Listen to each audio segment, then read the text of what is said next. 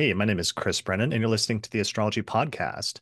In this episode, I'm talking with Dr. Jose Manuel Redondo, and we're going to be talking about uh, the fifth century philosopher Proclus, um, who was also an astrologer or somebody that integrated astrology into Platonic philosophy, as well as his work in theurgy. So, hey, welcome to the show. Chris, thank you. Yeah, thank you so much Very for joining me today. Yeah, we've been talking about do, doing this episode for a number of years, and we we actually met at an astrology conference years ago. I think um, an NCGR conference, wasn't it? Yeah, that's right, in Baltimore. Yeah, the Baltimore conference. Um, mm-hmm. so this has been a long time in coming. In the meantime, you um, have been doing work in this field, and you specifically did a PhD dissertation in 2015 on Proclus and his work in theurgy, which touched on some of its connections with astrology, right? Yes, uh, I've been working on late antiquity, Platonism. Um, that that's been my my main focus of of research, my my work on research, academic research. That is. Okay, and prior to that, um, I think you said, did you say at one point that you had studied with with Robert Zoller, or what was your background in astrology? Yeah, I started uh, studying astrology pretty much at the same time I started uh, studying uh, philosophy. Um, and a couple of years later, in a UAC conference, I uh, met Robert Zoller, who was friends with a teacher, uh, with my teacher, Luis Lesur. So um, after that conference, I went to live uh, to a place upstate New York, which it it, it happened to be the place where where Robert was was living.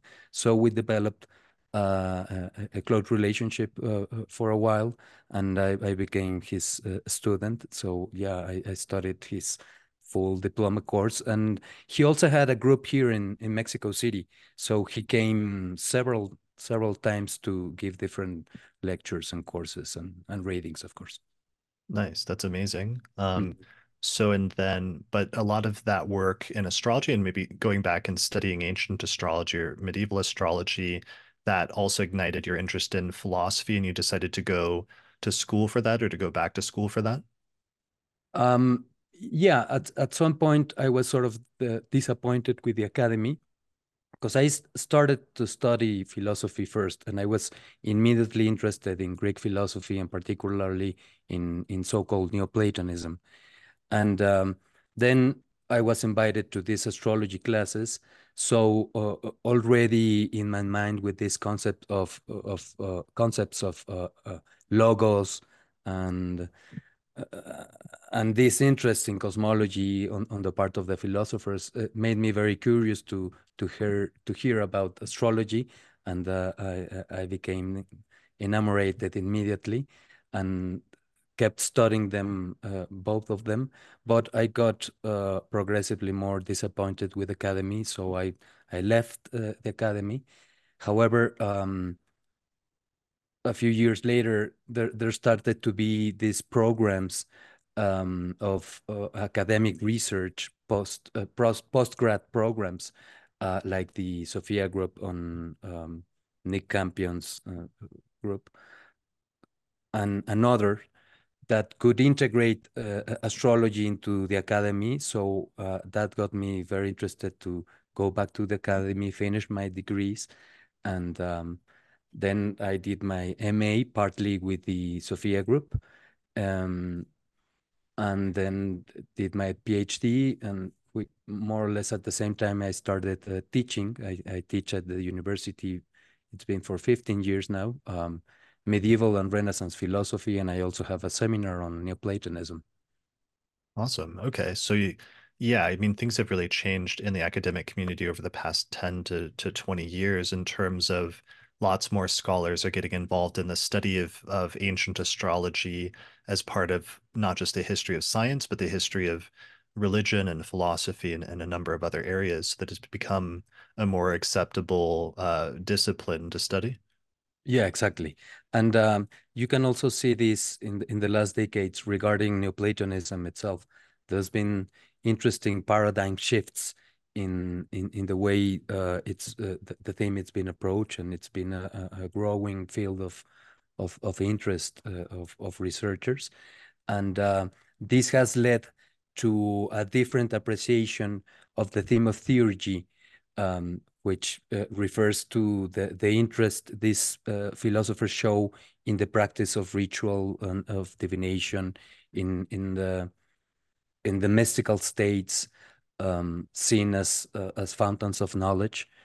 Uh, so there's been interesting changes in in, in that regards, uh, a, a, far more positive view um, about this appreciation they, they have towards these practices. That makes sense. Okay. All right. Well, let's um let's situate things first with our main uh character or our main person that we're going to be talking about, which is uh the fifth century astrologer Proclus and then maybe we'll talk about and, and, help contextualize the philosophical tradition that he's part of and everything else. So first things first, who was Proclus and what do we know about him or why is he important? Well, he was the head of the Platonic of uh, Academy of Athens for over 50 years. And um, and one of the last major Greek uh, philosophers of, of antiquity who had a very profound impact in later traditions. In the medieval times, both in the in Islamic philosophy, uh, Jewish and, and, Christian philosophies. Um, then in the Renaissance, there was also uh, a rediscovery of other aspects and uh, of Proclus thought uh, as well as texts. And this impact lasted all the way up to the um, German idealists, like, uh, people like like Hegel, who after Proclus um, follows these triadic schemes in in his metaphysics and and other philosophical uh, discourses. So um, it's in terms of historical significance, it is a huge uh, figure of uh, from late from late antiquity, and um, so he was the head of the Platonic Academy, and he was one of the last heads of the Platonic Academy that had started many centuries earlier, almost a thousand years earlier. Um, but he was the one of the last heads of the academy before, because um, this was at a time uh, towards the later parts of the Roman Empire when um, Christianity had become the dominant religion. And not long after Proclus, um, it became not permissible to have the different um, like ancient Greek pagan schools of philosophy, and they were actually closed not long after Proclus's lifetime, right? Yeah, exactly. Um, it was during uh, his lifetime that spans pretty much the fifth century that uh, um, the the western part of the empire collapsed. So it was a very critical time, and Christianity had already uh, imposed uh, cult culturally.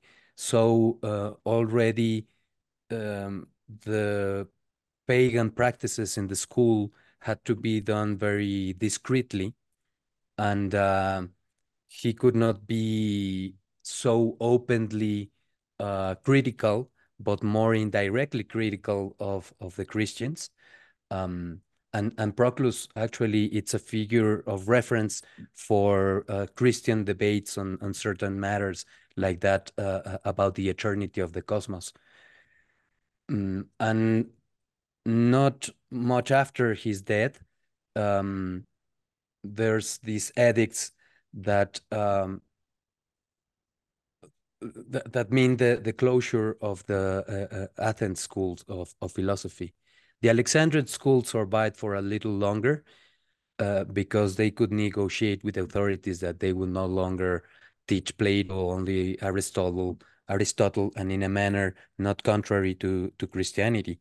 Um, however, uh, a, a, century before that in, in Alexandria, uh, Hypatia was brutally murdered so there was already a lot of tension uh, uh, by the time Proclus came to the to the academy. Right. So Hypatia, she was uh, killed by a, a, Christian mob in the year 415 CE exactly. in mm -hmm. Alexandria. And then Proclus himself was born around that time. He was supposed to, he was born in 412 CE. Exactly. Um, and then he died in the year 485 CE. And then um, Justinian closed the pagan schools in Athens in the year 529 CE. So that's just a few decades after Proclus died. Um, that the school that he was part of that had been around for centuries was was completely closed down, at least in in Greece itself, in Athens itself, which was the original home of of Greek philosophy, of classical Greek philosophy of Plato and Aristotle. Yeah, that's right. I mean, th th there was not a, a, complete or perfect continuity of the academy from Plato to to Proclus, um, among uh, other things, because of the Roman invasion and destruction of of, of Athens. But um, there was a, a very a pretty much functional continuity, and um, the cultural context it was still pretty much the same um, in, in, terms of the uh, religious festivities still done on on Athens at the time of Proclus. However, um, his biographer Marinos tells us that Proclus has a dream of Athena, who asks him to take his statue uh, from from his temple to his house to be protected from the vandalism of of of the Christians. when one understands. So um, uh, and apparently Proclus had to leave Athens for one year because of some polemics he went into with the Christian authorities. Okay. So, mm-hmm. yeah, so things were sort of uh, tumultuous. It was kind of a tumultuous time by that point, and he's the end of a very long line of philosophers um, in some ways. But then, as you said, because he was one of the last, he was also a prolific um, author and prolific philosopher, and he wrote a lot of different philosophical texts in the Platonic tradition, as well as a lot of commentaries on earlier the works of earlier philosophers like Plato. And a lot of these works then ended up being passed on and became very influential in the medieval period and during the Renaissance. Exactly. Yeah. Proclus presents an impressive um, Hellenic summa of, of, of knowledge. Uh, he, he's sort of um, integrating from Homer and Hesiod to the Pythagoreans and the Orphics and and all the Platonic um, uh, philosophers, which from the Platonic view would include uh, Aristotle. Um, and by the time of Plotinus, there's also an integration of the Stoics into the philosophical discourse of, of Platonism. By um, after Marcus Aurelius' reign, um, progressively will only remain the the Platonic um, uh, school, because uh, um, the the Peripatetics, the the Stoics would um, would be reduced as a school, as a as a philosophical school, um, but uh, the Platonic schools would uh, be then the remaining um, uh, center of Hellenic uh, uh, discourse or, or, or, culture. So uh, it's a huge um, integration that he makes of the whole of of the history of Greek philosophy by by that time. He refers to to the pre-Socratics, the, the, the philosophers we call the pre-Socratics, all the way up to his uh, his teacher uh, Syrianus. So yeah, it's it's a very long succession that it's viewed by him as the Hermaikeseira, as, as the uh, uh, hermetic or chain of Hermes, um, to which uh, belong all these uh, souls. Brilliant. Okay. So, yeah, so that situates him pretty well as an important philosopher um, at the end of this tradition, and then at the the beginning of what will eventually become the medieval tradition. Um, but then he also for the purpose of our audience, one of the things that's interesting is while there's allusions in like a lot of earlier philosophers to astrology, like there's tantalizing hints perhaps towards uh, something like astrology in in Plato um, through like the myth of Ur or through um, the Timaeus. Um, what we know of as astrology wasn't fully developed, at least in terms of Hellenistic astrology, until a century or two after Plato died. Um, and what's interesting about Proclus is he's an example of a first-rate philosopher and the head of a philosophical academy who is also clearly very um, conversant in astrology, who's familiar with and cites some of the major astrological texts, including the texts of Ptolemy and Petosiris, um, but also seems to have like interests in it to the extent that he he integrates it to some extent in his philosophy as well. I think, right? Yes, uh, I think um, in Proclus, uh, Proclus is the better example of uh, the case of a philosopher where you fully uh, find uh, astrology integrated in his theory and, and practice. Um, we know that he wrote some works on astrology, not only on the work of Ptolemy, which there's polemics about the authenticity of the so-called paraphrase and another commentary. Some right. some some important scholars um, uh, believe that it, it, it is positively from Proclus. Others deny it. Uh, but we do know that uh, he wrote some works on astrology, on on the effects of on of the eclipses, on on the de the decans, and um, and uh, and other works besides his works on astronomy, because he's a very um, knowledgeable philosopher on astronomy. He he used to uh, he's a working astronomist. He practices uh, celestial observations and measurements of the heavens, and uh, uh, uh, besides um, discussing different theoretical models to understand the the heavens and its cycles. Okay, right. And you mentioned the Proclus paraphrase of Ptolemy, which is usually like typically up until recently the only context in which proclus is usually talked about in the astrological community is that there's this um it's like Ptolemy wrote his four book long astrological text in the second century which became hugely influential but it's an extremely dense um complex and often very difficultly worded Greek text and at some point sometime after Ptolemy somebody tried to write a sort of simplified version of Ptolemy's text. And at one point in the manuscript tradition, it was attributed to Proclus. So it's usually referred to as the Proclus paraphrase. And up until the 20th century, most of the translations, at least in English, of Ptolemy were done from the, the simplified Proclus paraphrase instead of from the Tetrabiblos or the exact Tetrabiblos itself.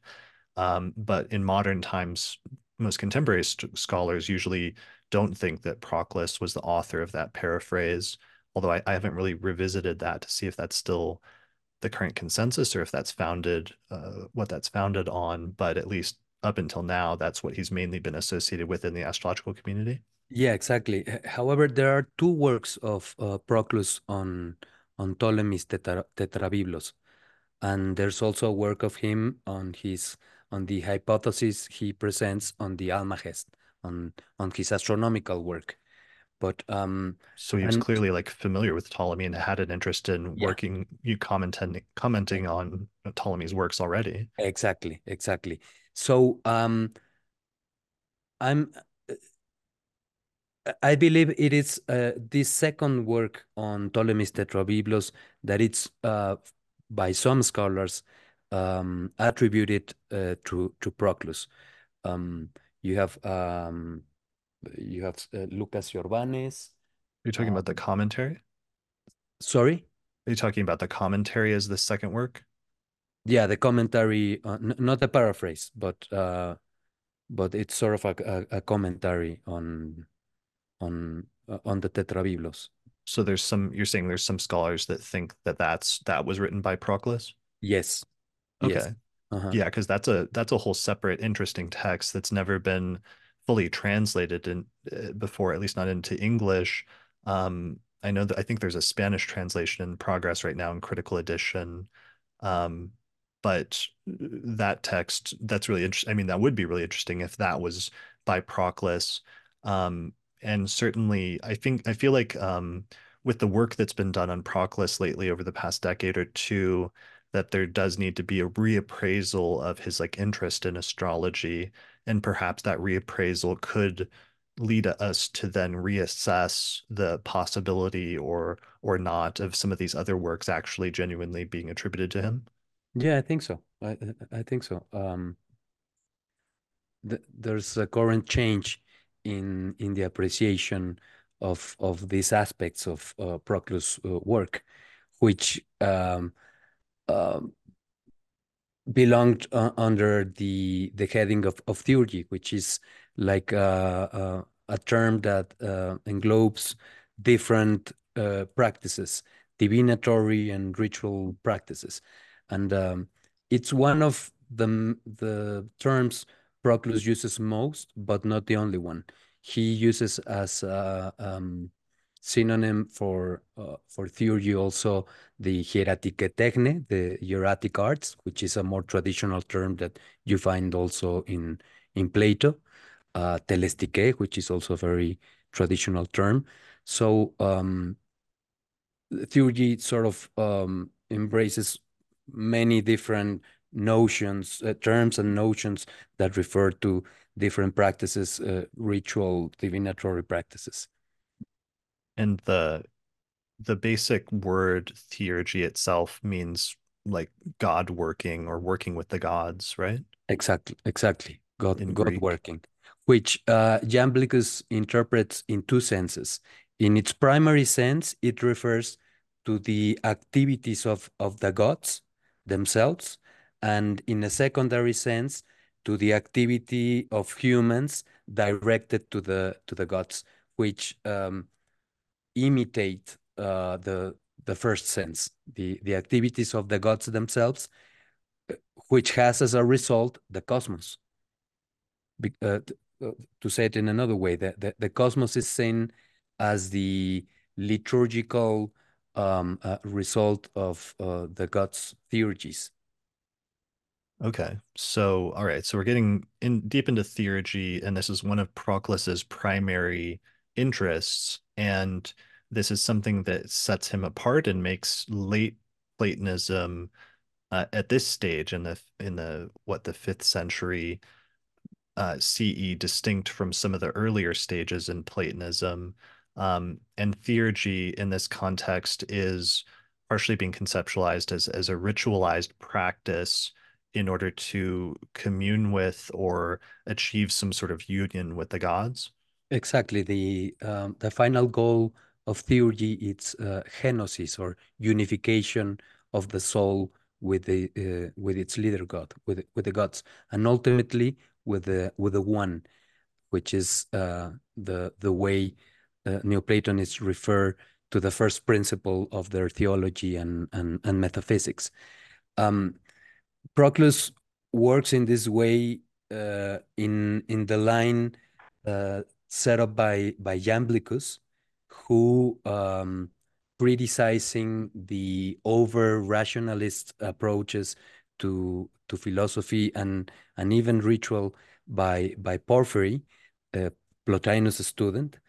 Um, Iamblichus proposes to place theurgy above uh, philosophy, given our own reasons, uh, limitations, natural uh, limitations and the and in the end the limitations of language of um, and rational discursivity there's a need by philosophers to recur to symbolic thought which is a way that uh, Iamblichus characterizes the dynamic of, of theurgy as operated by way of, of, of symbols. Um, so there's a deep uh, metaphysics of, of symbolism, of analogy, of metaphor, all, all these uh, conceived as elements of the language and practice of, of theurgy. So it, it is seen sort of as a, a necessary complement to philosophy after uh, rigorous um, reflections on the limits of, of rational thought um, and, and of language itself. Um, so there's there's complex uh, philosophical uh, arguments of the need of, of, of theurgy and how, in a sense, it is superior to, uh, to philosophy. Something that it's already um, in in Plato, in in Sid, in, in in a way, if if we think of the dialogue of the Phaedrus, where the maniae, the uh, the, this divine madness, are are distinguished as um, a source of of wisdom, but a wisdom that, uh, since it is beyond our reason's capacity, it is described as madness, but distinguished from human madness. It is divine mad madness, and it and is it responds to innate mechanisms of knowledge in the human in the human being, articulated in terms of metaphors, of symbols, of of poetic thought, uh, basically, but put into practice. So. Um, uh, theurgy, uh, in a way, uh, it can be defined as practical metaphysics, as mm. applied theology, um, because for these philosophers, there is no separation between the theoretical and the practical. They form uh, they form a unity. Yeah, I was reading a article on Proclus by Carlos Steel, and one line that I I got that I thought was interesting is he said that Proclus was a deeply religious man and was convinced that the theoretical philosophy was not sufficient to connect us with the gods, but that the theory um, was necessary, that theurgy was necessary as well in order to achieve salvation of the soul. Do you think that's that's a good summary to some extent? Yeah, um, reason it's uh, necessary but not sufficient. So there's uh, th there's need to develop. For Proclus, it is as important uh, for the philosopher to develop uh, his capacity in formal demonstrations as in terms of mythical thought, of getting acquaintance with uh, uh, um, myth and, and ritual as a form of metaphysical thought. So ritual, it's uh, an, an astrology. Um, it's it's understood as an ethical practice, as an ethical tool that has uh, a, a, metaphysical uh, foundation. Okay. So theurgy brings in a component where it's hard to characterize because it involves things that that we would characterize maybe as religious, but also as a sort of magical practice to some extent as well, right? Yeah, yes, exactly. Uh, however, um, we must be careful not to approach these ideas from a modern perspective that labels uh, all magical thought as related to the irrational for these philosophers, um, the, uh, divination uh, and ritual practices belong to a realm that we could label uh, uh as meta-rational. And since it is beyond our comprehension, then it's it's viewed as as madness. But as I said, divine madness, uh, distinguished from from human uh, madness, and positively positively um, regarding divine madness as a source of of meaning, of wisdom for for the human being. Right, because Plato made room for um, divination and especially inspired inspired divination from oracles that were receiving some sort of revealed um, information from the gods or from some um, divine entities. Yeah, exactly. Um, it is usually not uh, acknowledged, but uh, divination it is is present uh, in in practical terms in the thought of Plato, in the thought of Aristotle, in in their political thought. Uh, in in the case of the dialogue of, of the laws, which is his uh, uh, last work, um, there are clear regulations regarding divinatory and ritual practices but these are not excluded or even less thought of as superstitious in in in the sense we usually um, uh, acknowledge this this term. Uh, they are clearly um, valued as as necessary both for the individual and for the collective, which has to order itself, the community, according to the astral cycles in Plato's work Um, in, in other words, we can see in Plato's work um, an adaptation of far older um, traditions of, of knowledge, which uh, politically view uh, value in uh, for the community in adapting to the different astral cycles. Hmm, okay. Uh, yeah, I mean, that's, I want to get into Plato and I want to try to situate things in terms of maybe explaining the difference between sort of Plato and Platonism versus Middle Platonism versus the era of Neoplatonism that Proclus is kind of the, the last major representative of. Um, is there anything else we should touch base on in terms of theurgy and explaining what that means and perhaps how it ties into astrology before we sort of go through a broader overview of things and, and then circle back to that later? Yeah, maybe uh, to point out that um, it, it is Jamblichus, which is a, a, a very important uh, reference for, for Proclus, who criticizes what he regards as technical astrology versus uh, theurgical astrology, which would be this philosophical um, interpretation, integration of astrology. Uh, astrology being uh, central to theurgical practices in the sense that uh, it is the astrological correspondences that are used in in the ritual practices. That is the correspondences between planets and uh, you know plants, uh, stones, uh, uh, different elements in in the natural world. But it's also astrological in the sense that it is important to practice ritual at the appropriate astrological time. So, so it like... pretty much structures the whole of, uh, of theurgical activity, which it's understood as uh, applying the same laws of creation. That is, theurgy follows what Platonists call demiurgy, the activity of the god dedicated to the eternal fabrication of, of, of the world. Um,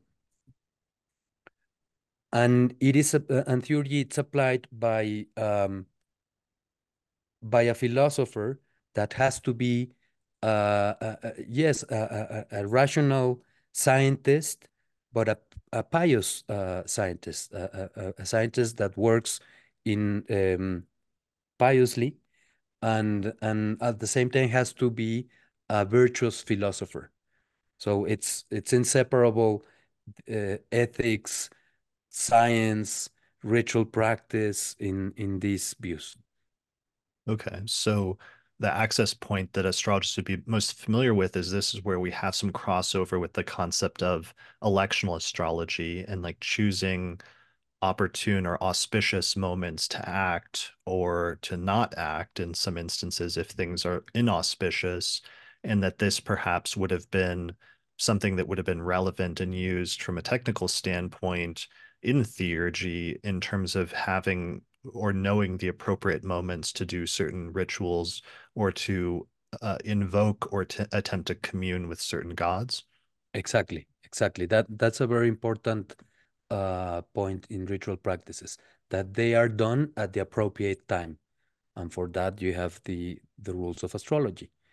Um, besides the application as i said of all the enormous range of astrological correspondences in in in ritual by way of of the um, stones, herbs, music, tones, colors. I mean, it, it it's um, the whole natural world in in all its order and and, and hierarchies is seen astrologically.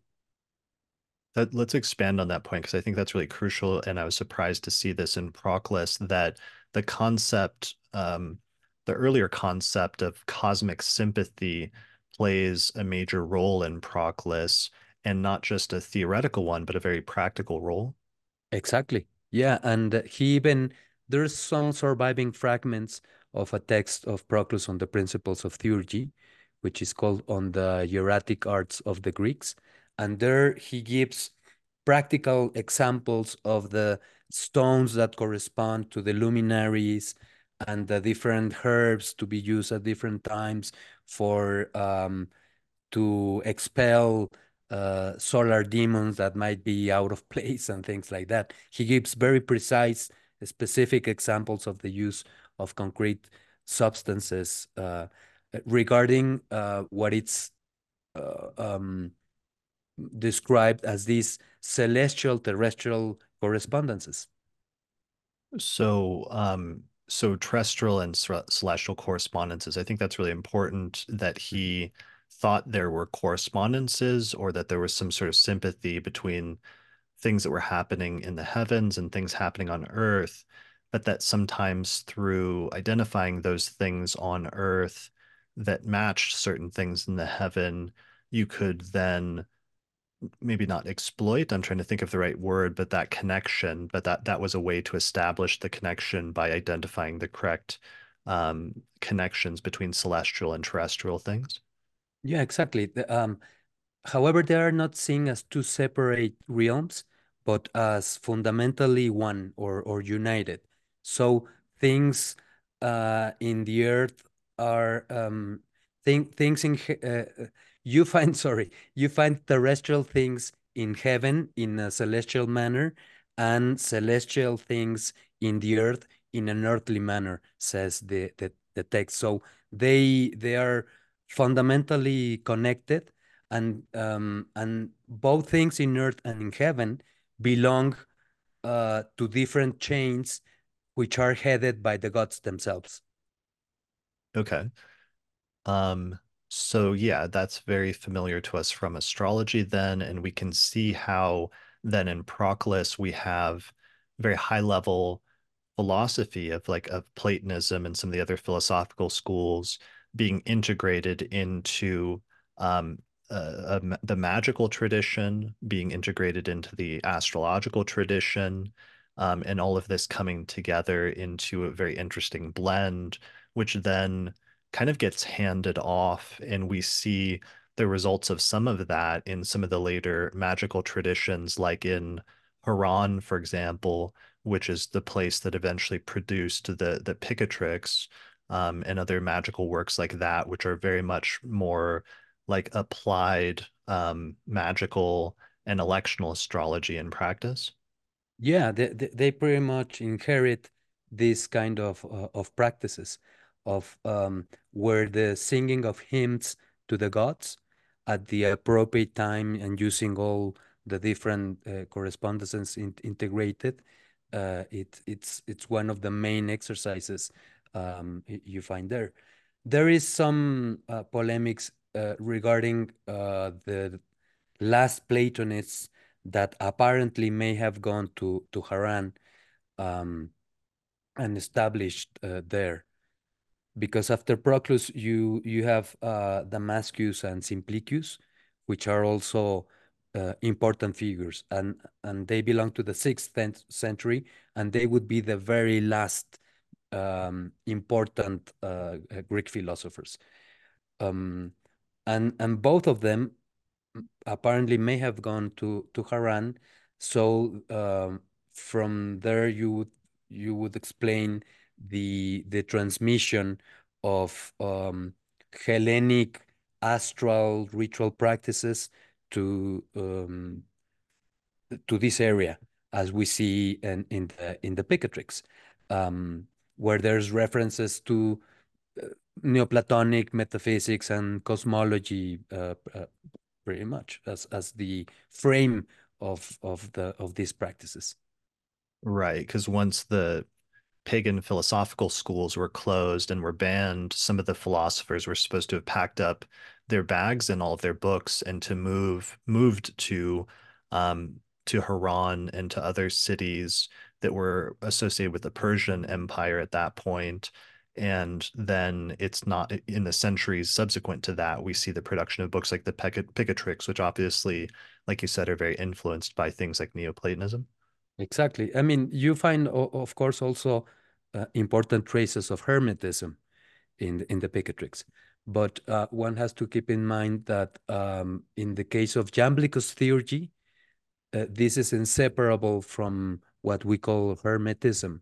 So th there's a uh, uh, they, they uh, superimposed Jamblichus theurgy and, and Hermetism as a, as a phenomenon. So, in a sense, it's natural that you find these strands of uh, Platonism and Hermetism together in in a in a book like the Picatrix. Right. Um, so you mentioned that part of the importance for the philosopher is there were um, things involved in theurgy involving things like purification, um, virtue, and ethics. And um, one of the things I thought interesting in the biography of Proclus that was written by his student and successor Marinus is that he said that um, Proclus performed conspicuous and holy rituals at the new moons, and also that he observed the rising, midday, and setting sun. So he was very much tied into and used some astronomical or astrological cycles in order to time his religious rituals and observances. Exactly. Yeah, yeah, that's part of what uh, Marinus uh, um, tells us.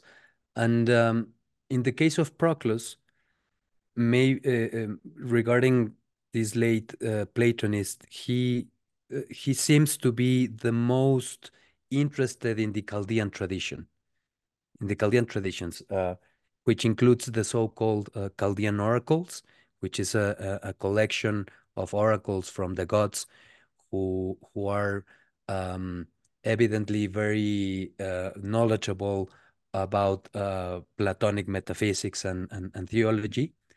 Um, which, by the way, uh, the, the stories regarding the origin of these oracles involve a father and a son, the, the Juliani, uh, Julian the Theurgist, um, and Julian the Chaldean, whom received these uh, metaphysical oracles uh, from the gods through the soul of Plato, which is labeled as belonging to Apollo and Hermes.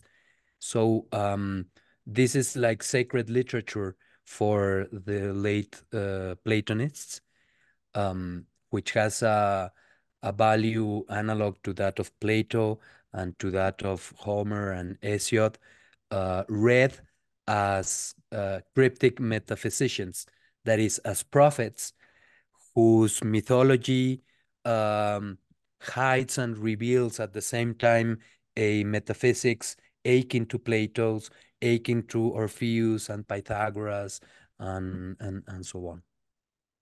Right. So the the Chaldean oracles were a set of um, revealed sort of wisdom that um, was developed or or that came about at least somewhere around like the third century, and then was uh, became integrated into subsequent strands of Platonism from that point forward, and that's part of the era of Platonism that's referred to as Neoplatonism, right? Yeah, the, the Chaldean oracles date from the late second to the uh, century to the beginning of, of, of the third. And it is Porphyry, uh, Plotinus' um, pupil, who uh, uh, uh, really interests himself in, in this literature. And then after him, uh, Jamblichus, uh, Cyrinus and, and Syrianus and Proclus, among others, make make this literature uh, central for their for the, development of, of their Platonism. Now, um, usually Neoplatonism um, is regarded from Plotinus onwards. Um, you, st you still read in conventional histories of philosophy that Plotinus was the founder of Neoplatonism. However, it might be appropriate here to um, to uh, to recognize that this label belongs to the historiographers of, of philosophy of the 18th century, um, German Protestant theologians who uh, initially use this term, this label, to separate um, the the Platonists from Plato, a Plato, uh, a Christianized Plato, seen as an anticipation of uh, Christian, the, the Christian message or, or Christian philosophy.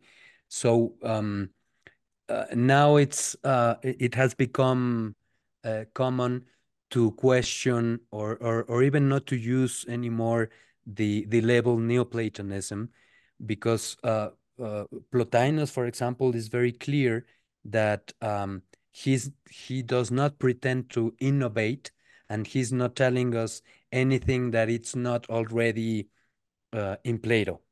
Um, that he remains faithful to his, maybe more to his spirit than to his writing, um, but um, he would uh, um, negate to be called uh, a, a Neoplatonist, uh, uh, uh, Plotinus, and and so with the rest of the of the Platonists, because um, they do not talk also about Platonism. That uh, that term is also modern, but they speak about Platonicoi. They recognize among themselves of, as Platonists, we we would say, even though they might um, in sometimes strongly disagree or oppose in terms of metaphysical or psychological views. For example, uh, Jamblichus, after Jamblichus, Platonists are very critical of Plotinus' notion of the soul and, and, and some of his uh, metaphysical arguments. However, we have to consider that for these schools of philosophy, arguments and philosophical discourse is uh, subordinate or secondary to philosophy understood as a way of life. Um, the French Hellenist Pierre Hadot talks about philosophy as a spiritual practice and form of life. So um, that, that has to do with practice, not with theory, which is what we usually call ethics. Um, so there, sorry, there might be disagreement in different uh, theoretical issues, but still uh, all of them embrace uh, a, a, way of life. Because in, in antiquity, when you chose, when one had to choose a philosophical school, um, you would not choose in terms of, of the theories they offered, but on the way of life they offered, which uh, demanded certain dogmas in the original sense, which are just um, starting points, not principles that cannot be questioned. They are just starting points you have to assume um, regarding a, a, theory, but mainly regarding a way of conducting in, in, in life. Um, and this um, practical side included the uh, all very different kinds of um, techniques and, and exercises um, from the mystery traditions, the use of divination, and um, exercises of uh, uh, of breath and uh, uh very different uh, kind of uh, of techniques with an ethical goal or understood as ethical tools. Got it. Okay. Yeah, and I think that's an interesting point that Proclus himself, especially as the head of the academy in Athens, would have conceptualized himself as a Platonist and is continuing primarily the Platonic tradition. And so, on the one hand, I can understand why there would be maybe objections to labeling his type of Platonism as, as different than others, rather than just seeing it as part of a continuous tradition of people who were following and, and imitating the works of Plato. Um, but then on the other hand, you know, Marinus saying that Proclus named his two favorite books as the Chaldean Oracles and then the Timaeus, certainly um, there's something distinctive about that in terms of it not just being the Timaeus, but also being this later book that was written in the second or the third century that's also deeply influencing his philosophy and his personal views. Like to me, there does become something then distinctive about that that might be different from you know a, a, philosopher who's writing prior to the composition of the, the chaldean oracles in the second or third century yeah um that that illustrates very well the, the importance the the chaldean oracles had for for proclus and for late platonists in in general uh, putting it at the same level so to speak with the uh, with Plato's Timaeus, which is one of the most, uh, together with the Parmenides, is uh, one of the most appreciated of Plato's di dialogues, or considered the most uh, the most important. Yeah, I want to get into the Timaeus here in just a second. Um, If I may add, add something uh, uh, briefly regarding uh, Platonism that may help us to conceptual conceptualize or uh, or contextualize uh, better. Um, for for these philosophers, um, the figure of Socrates is something aching, aching to that of the of the Buddha. Socrates is seen as a, as an incarnation of of Apollo, and uh, the successors of of the school are seen as uh, divine men and women because because there are also important women philosophers in in this school. Um, Plato himself is seen as a mystagogue and as a prophet, uh, uh, basically. So um, it is a notion about uh, philosophy that, that it's uh, different from our common modern conception or, or misconception uh, uh, about it. Um, and this and this has to be considered regarding Greek philosophy in in general. Um, there's this uh, Greek scholar, uh, Christos Evangeliou, who recently passed away, um, who um, basically says that we have to consider Greek philosophy as closer to the philosophy of India and China than to that of European uh, modern philosophy. Um, so um, that's that's an important part of the context um, to consider when we approach these uh, these philosophers for whom mysticism and science do not um, uh, I mean can can be uh, they are seen as complementary can be taken uh, necessarily uh, uh, together sure that's a good point that there's more of a mystical component to some Greek philosophy, especially the Platonic school, than maybe we're used to conceptualizing in modern times, where um, what's the difference? There's a difference between like the con continental philosophy versus the analytical. Analytical, like usually the the more like scientific um, strands of philosophy in modern times, the analytical strands that gets sort of projected backwards into the ancient Greek philosophers who then are uh, said to be like supremely rational and, and they're coming to deductions about things using logic and, and mathematics and things like that purely. Um, but there, in reality, I mean, part of your point is that there was also this um, much more mystical, sort of metaphysical tradition starting in Plato um, that isn't often recognized, but it's one of the strands that the Neoplatonists, you know, quote unquote Neoplatonists, the Platonists from the very later end of the Platonic tradition in Greece, like Proclus, really emphasizes this more mystical side of Plato, and especially some of his more mystical dialogues, such as the Timaeus, which are thought to, as well as the myth of Ur, which are thought to convey um, deeply um, metaphysical or or myth mythic or almost like religious concepts or or insights about the nature of the cosmos. Yeah, what is fascinating in, uh, about Proclus is that he emphasizes this aspect, but uh, not uh, do, does not diminish the analytical, rigorous, logical aspect. You have works of Proclus like the Elements of Theology, which are very hardcore analytical uh, analysis and uh, argumentations. Uh, um, he's a very systematic uh, mind and has very um, complex works on science, on astronomy, for example.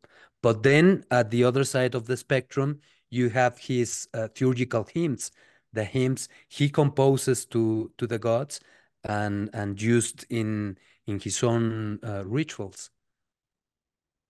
Okay. And and and perhaps we should also keep in mind that um, the conception of thought itself for the Greeks, in the talking in the general, it's very different to to the modern's conception. Um, the ancients used to differentiate be, between intellect and reason, a distinction still made in the medieval tradition. So there's uh, there's nous, um, this principle of of psyche, usually translated as intelligence or intellect, which um, to it belongs an activity of knowledge that is superior to rational discursivity, which is noesis, and um, uh, it it uh, it is usually uh, translated as intuition, but it's a form of uh, supra-rational intuition. It, it's a dynamic of, of knowledge. So their their own conception of reason and thought is far more complex than um, than our modern reductive conception of thought, uh, limited in its highest uh, expression to formal demonstration, formal formal reasoning. Got it. That's a great point. Um, before we move on from Proclus and give more background with the Platonic tradition, which I want to do, um, I did want to mention that. So, so we already mentioned in passing that there's, you know, Proclus is unique because um, his student left us a, a biography of of Proclus, where he writes about his life and he gives us quite a bit of biographical information about the person. And one of the things that's most interesting from an astrological standpoint about this biography um, is that at the very end of it, Marinus, Proclus's student, actually gives the, the birth chart of Proclus, um, which actually gives us his chart, which is unique um, and interesting because it's like we have the birth charts of other astrologers, um, such as, for example, um, Hephaestio of Thebes gives his birth chart, so does Manetho, and Valens seems to secretly use his birth chart throughout his his text as well. Um, but this is one of the first times I think that we have actually the birth chart of a very famous philosopher where it's an actual chart that they use during their, their lifetime, which is pretty cool. Yeah, and it's pretty unique as as you say, because um, we, you know, uh, Firmicus Maternus, uh, in his Mathesis, he gives uh, Plato's chart, for example, but um, apparently it's not an actual chart. It's more of a uh, poetic, symbolic uh, chart of, of, of sorts. Um, right. It's like and that might sorry, and that may also be the case with with Proclus, uh, uh, uh, by the way. But um, however, the astronomical um, situation of, uh, um, of the, the, astronomical points expressed in in the chart might be more or less uh, uh, uh correct uh, uh, in in an actual sense. So um, yeah, it's a pretty unique example. interesting that he ends up this way, um, referring to those lovers of virtue. He says that um, might, want to to see this. Um, sort of celestial confirmation of all he has been showing us. Yeah, let me, sh I'll just share the translation. And this yeah. is from, um, I believe the scholar's name is Michael Edwards, who wrote a book called Neoplatonic Saints, where he translates the biography. What was that? Yes, no, I, I said yes, it's Michael Edwards. Michael, okay, good. Mm-hmm. Um, and he, he translates the biography of Proclus as well as the biography of um, Plotinus that was written by Porphyry. So here it is. For those listening to the audio version, I'll just read it. It says, and this is towards the end of the biography, says, but but so that the more erudite may be able to conjecture from the configuration of stars under which he was born that the choice dispensed to him did not fall among the last, nor even among any in the middle, but among the first. And that's absolutely amazing phrase that we're going to come back to, and I'll, I'll continue on. I will have to set out their positions as they were at the birth. Um, and the okay, so then he gives, and this is in the manuscripts. It says the sun was in Aries, the moon was in Gemini, Saturn in Taurus, Jupiter in Taurus, Mars in Sagittarius, Venus in Pisces, Mercury in Aquarius, and the horoscope or the hour marker, the ascendant in Aries. And it gives degrees and minutes for all of these um, which I mm-hmm. won't. You have more positions in the next page.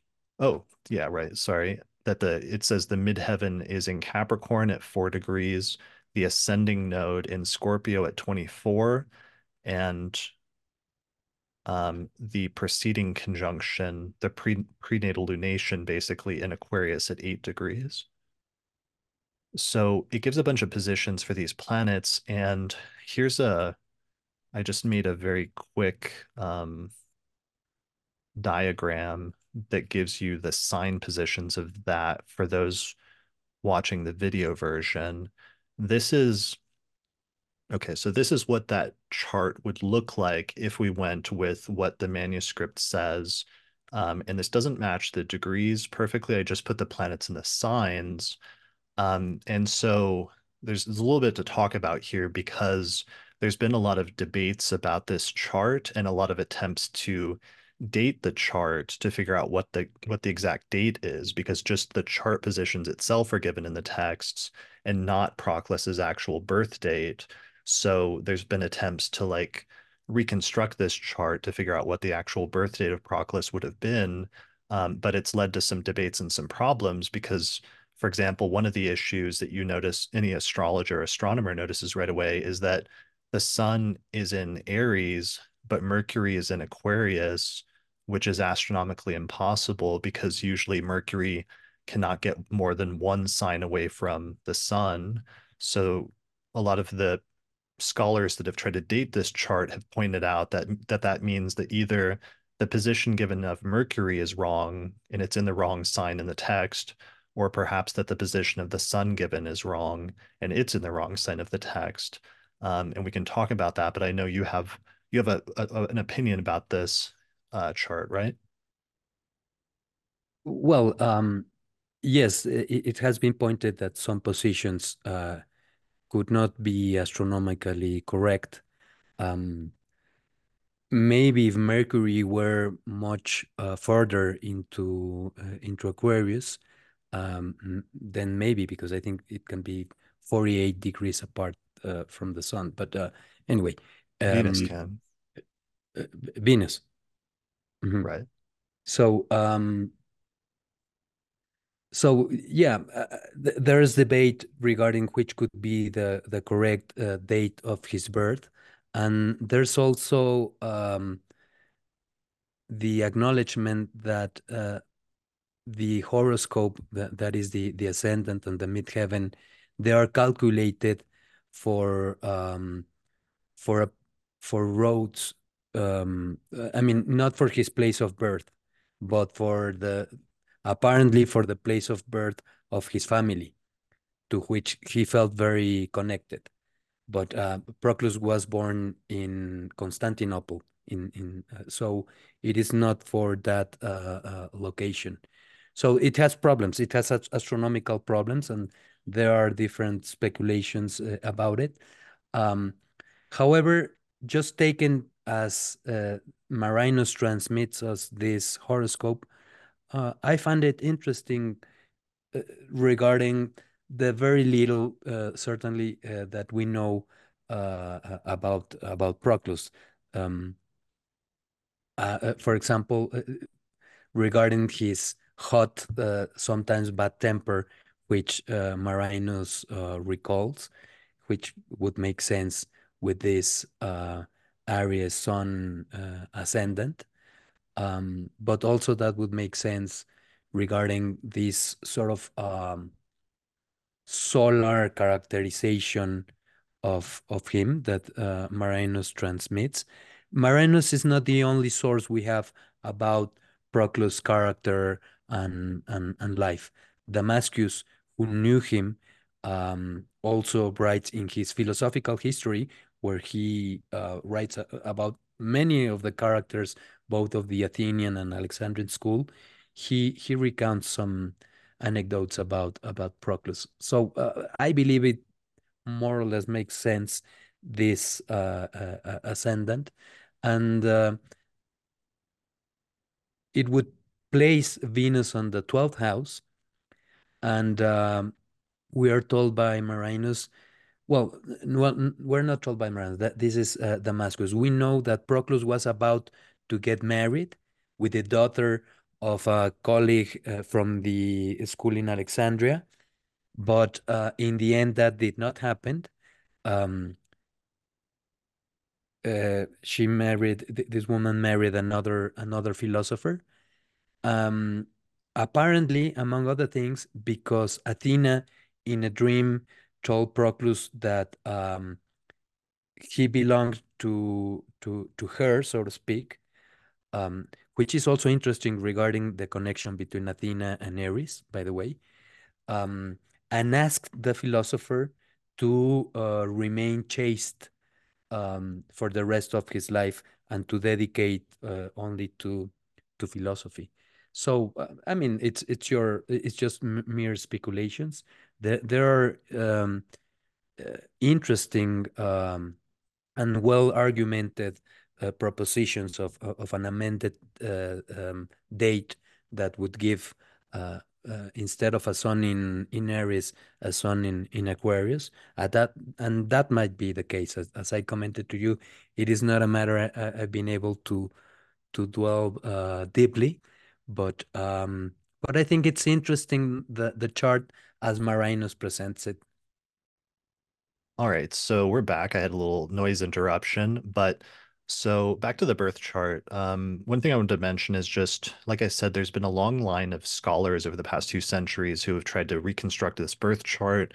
Um, one of the most recent articles, actually, it's not that, it's like 20 years old at this point, but uh, famous scholar of astrology and ancient astro astronomy, Alexander Jones, wrote an article titled The Horoscope of Pro Proclus, and I am I do like his reconstruction from a from a textual standpoint. I wanted to mention it um, because one of the things that's pointed out by Jones and other um, scholars is just that um, the chart part of the issue with the chart could just be manuscript issues where you have to resolve this difference, this astronomical discrepancy, if it's a real chart between the sun and Mercury and it could just mean that either Mercury shouldn't be in, in Aquarius and should be in Aries so that it's closer to the sun, or the main reconstruction that people have shown that creates a correct astronomical chart is if the text is wrong and the sun should actually be in Aquarius rather than in Aries. And it would create a chart that looks more like this. And what's interesting, in fact, is if you make that change from a textual standpoint, um, it does create a chart that's very, very close to an actual astronomical alignment that occurred on February 7th in the year 412 AD at about nine o'clock in the morning in um, Constantinople, basically, is where he would have been born, although the chart, as you said, was cast for Rhodes. But if we look at this chart that we have in front of us, it actually matches most of the basic um, considerations where it would put, it would have a chart where Aries is rising, um, the Sun and Mercury are in Aquarius, Venus is at 24 degrees of Aquarius as well, but it's retrograde. And that's probably part of what was tricky is even though the chart get it puts the sun at zero degrees of Pisces, um, when planets go retrograde, sometimes there can be some issues with the calculations in ancient texts where they can be more liable to be off. Um, so the moon would be in Gemini. Um, Saturn and Jupiter were in Taurus, and the North Node was indeed in Scorpio. Um, and Mars is at the very beginning of Capricorn, um, but not too far from Sagittarius, where it's said to be calculated in the chart. And Mars is a planet they, that they often had the most problems getting the calculation correct. Um, so this, though, theoretically could hypothetically be, at least according to Alexander Jones, the actual recalculated date of what his chart would have looked like in the tropical zodiac.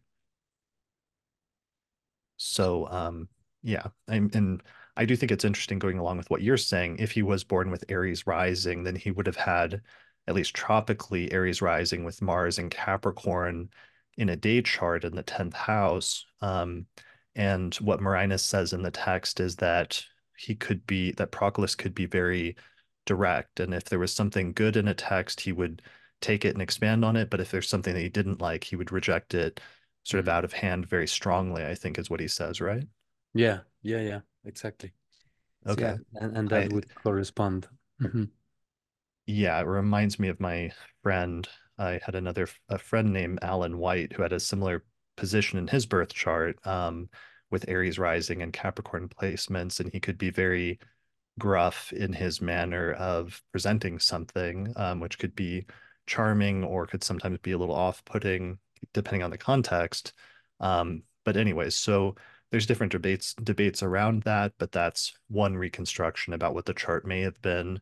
Um, I think the most important point that's interesting is just that his birth chart was included at all, and that Proclus um, knew his birth chart and may have drawn some things from it. It's also interesting that Marinus um, mentions a couple of things. One, he actually mentions elsewhere that there were eclipses that occurred um, in the year that Proclus died, and he actually connects that with the death of the philosopher, which I thought was really notable and really striking, especially um, since I did a recent study of eclipses in history, and and we sort of demonstrated how both in the past as well as still in the present, um, occasionally they do have that association of like the death of major figures or the the end of one era and the beginning of another. Um, and so it's interesting to see his biographer specifically linking that in Proclus's life as well.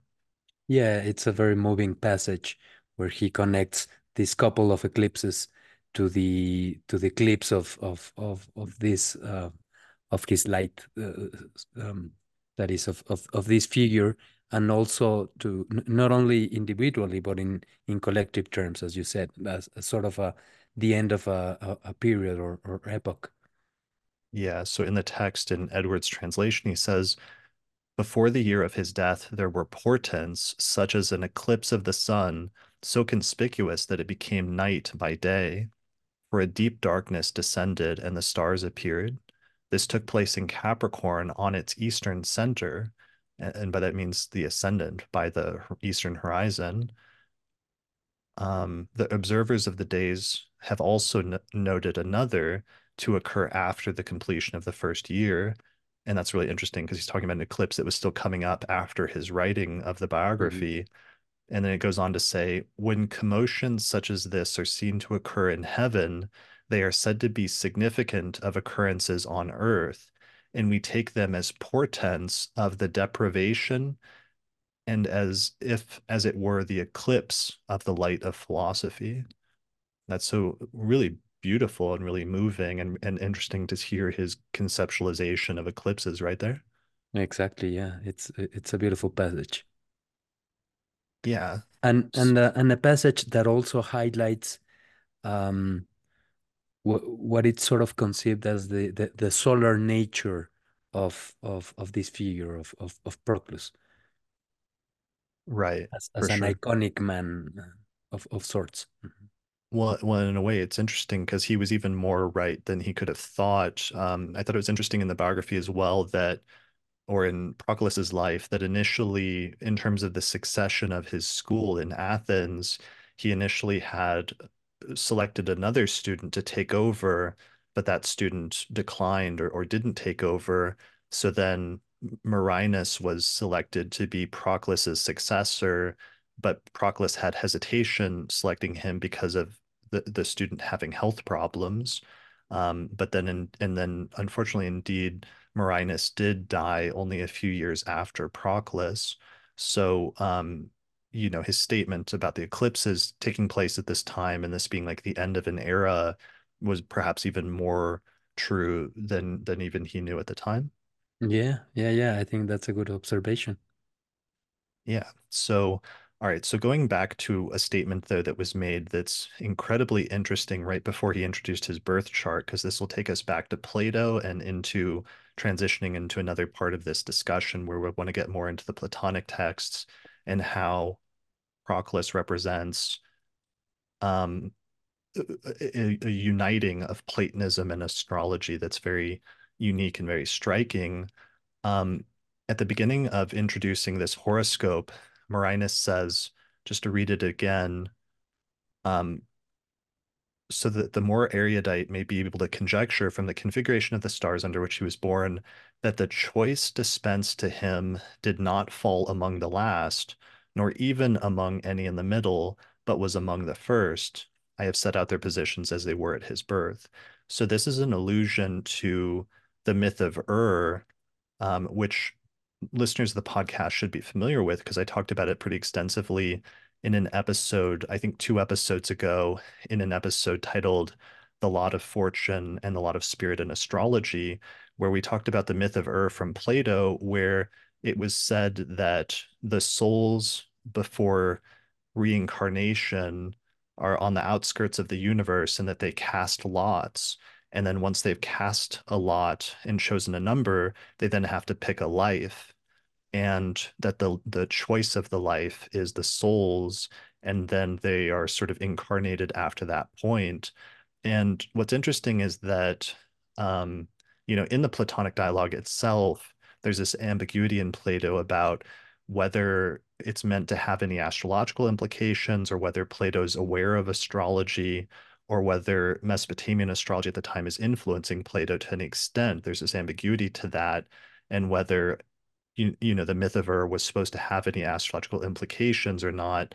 But here, centuries later, by the time of Proclus and Marinus, this is an example that some of the Platonists were very explicitly um, you know, connecting the myth of Ur and the choice of like choosing your life prior to incarnation to some extent with the birth chart then which then says something about the life that you're about to live which which i think is just really amazing.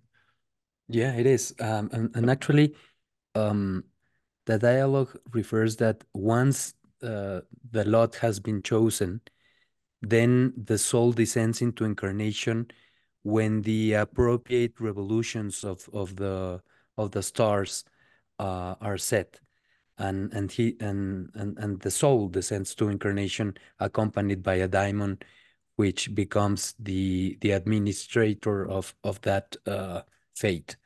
But uh, there's a connection to the revolution of of of the stars of of the planets in in heaven and not only in the republic but famously also in the Timaeus which has been also one of the main philosophical references for the development of uh, astrological metaphysics or, or philosophy. Yeah, let's talk about that. So let's situate things. So we're going back here to the very beginning of this entire philosophical tradition that Proclus was a part of, which is starting with the philosopher Plato, who lived in the fourth century BC and set up a school for philosophy in Athens, right? Exactly.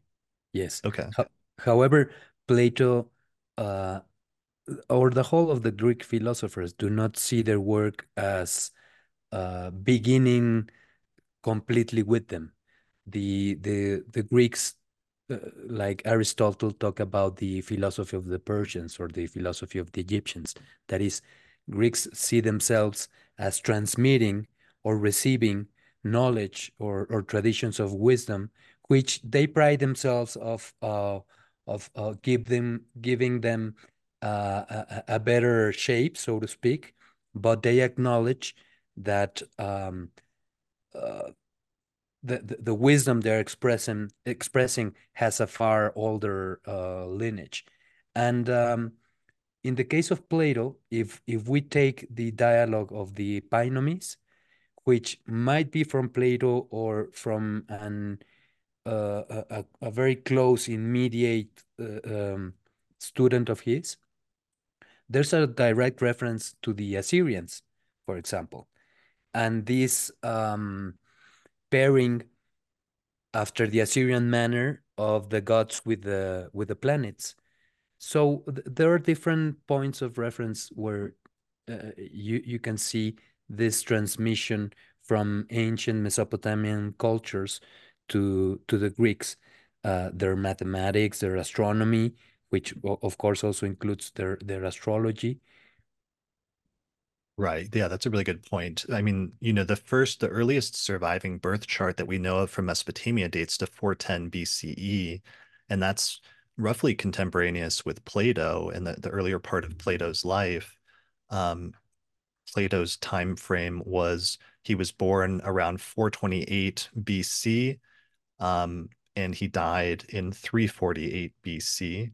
So if the first birth chart, or at least the earliest surviving birth charts date to 410, then that concept of natal astrology in some, at least some basic form, already existed then essentially in Plato's lifetime.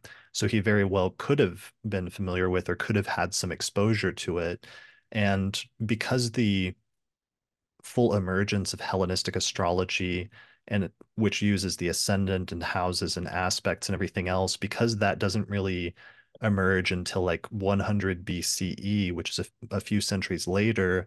I had often sided with the scholars who tended to downplay Plato's possible familiarity with Mesopotamian astrology, things like that.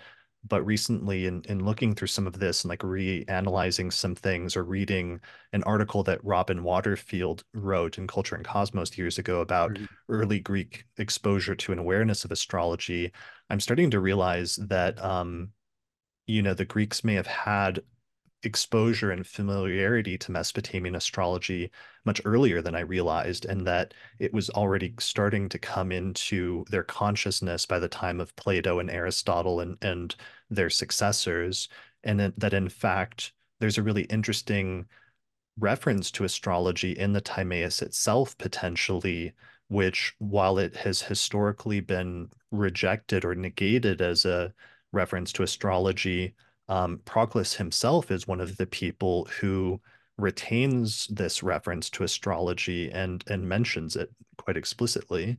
Um, so I want to get to that, but maybe first before we do that, I've talked about the the myth of Ur in the previous episode, and we can go more into that. But something I haven't talked about that's extremely important at all is the Timaeus, which Proclus said was one of his favorite books. So I think maybe we should talk about the Timaeus right now, talk about what it does and what it contains, and then how that it ended up influencing potentially the later astrological tradition. So what, what is the Timaeus? The Timaeus is a dialogue uh, about the creation of the cosmos, basically, where, where Plato exposes what we would call his cosmology, a cosmology that cannot be separated from, from metaphysics. Um, since the the cosmos itself is regarded as a sort of metaphysical image of its spiritual principles. So uh, it is a dialogue that uh, was to become very influential also in the development of theological conceptions about God as the creator of, of the world, since Plato presents there a figure called the demiurge, which is the God that fabricates the cosmos which is which is not the first god uh, it must be said. It is only a, a creator god um, which with the help of uh, what are called younger gods a reference to the planets um, conceives and ordains uh, arranges the, uh, the whole of cosmic uh, creation. Uh, to this end first he creates soul, the soul of the cosmos, and then the particular souls. And in their very creation, they share uh, particular souls uh, and, and a structural identity with the soul of the world, with the, of the cosmos, which is composed of the planetary spheres and, and the sphere of the of the constellations. So from there, there's a very uh, fundamental analogy between uh, the revolution of the stars and the life of soul, um, of particular souls, uh, of the souls that incarnate. Uh, like Plotinus would later say, um, the the soul of the cosmos is like the um, older sister of the particular soul so they're they're kindred. They're they are related uh, uh, essentially. And uh, it is in this dialogue uh, uh, actually that Plato relates philosophy to the practice of assimilating the revolutions of the particular soul, the the the cycles of our experience with the cycles of of the planets. So um, it is it is a dialogue where uh, it is narrated how this demiurge or this uh, uh, creator god fabricates uh, the world soul and and uh, after this the cosmos is created included the um, the human being which is regarded as a microcosm. This um, famous notion originates uh, uh, here in this dialogue of, of plato. This notion that the human being um, is uh, a, a, a small cosmos, like a small compendium of the whole cosmos, and the cosmos in a way is like a big human being. They mirror each other. They are uh, um, structurally analogous. So um, Right. it is a very uh, it's a very big dialogue uh, uh, of Plato in the sense that uh, it um, narrates the origin of of our our world and the place the human being has in this world and how the human being is intimately connected with the order of the of the whole cosmos, especially with the stars. right. One of the most core, most important things I think about the dialogue for me and the things that may have been influential is that Plato um, outlines the idea that the cosmos, the entire cosmos itself, is a living entity that has a body, which is the the physical universe that we can see, but that it also has a soul that is um, uh, that inhabits the entire body and is is established uh, through the entirety of the cosmos that makes it um, alive and sentient in some way. It is a unified totality imbued with with soul Uh, so it is alive, it is an intelligent being, and not only that, uh, it is divine in in some sense. So it is an extraordinary um, conception of uh, uh, of the cosmos as a living organism. Right. And here's a quote from Water Robin Waterfield's translation of the Timaeus. It says, This world of ours was made in truth by God as a living being, endowed thanks to his providence with soul and intelligence.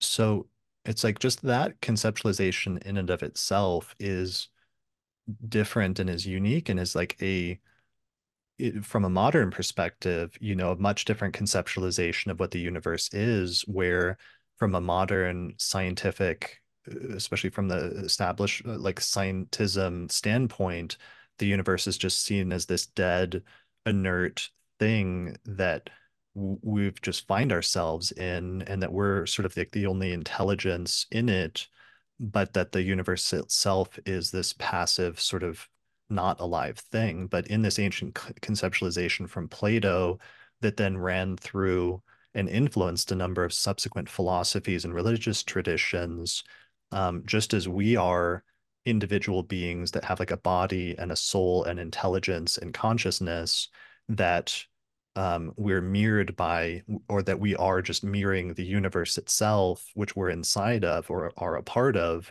which also is a is a entity that is alive and conscious and has intelligence and soul and intellect as well. Exactly. It's uh, uh, it's a, a radically different conception of the relationship between human beings, the cosmos, and and divinity than that of uh, of, of the standard modern um, views. It it um, and it also um, uh, teaches regarding a, provi a, a, a notion of providence of or or caring on the part of divinity and the cosmos regarding the the human being.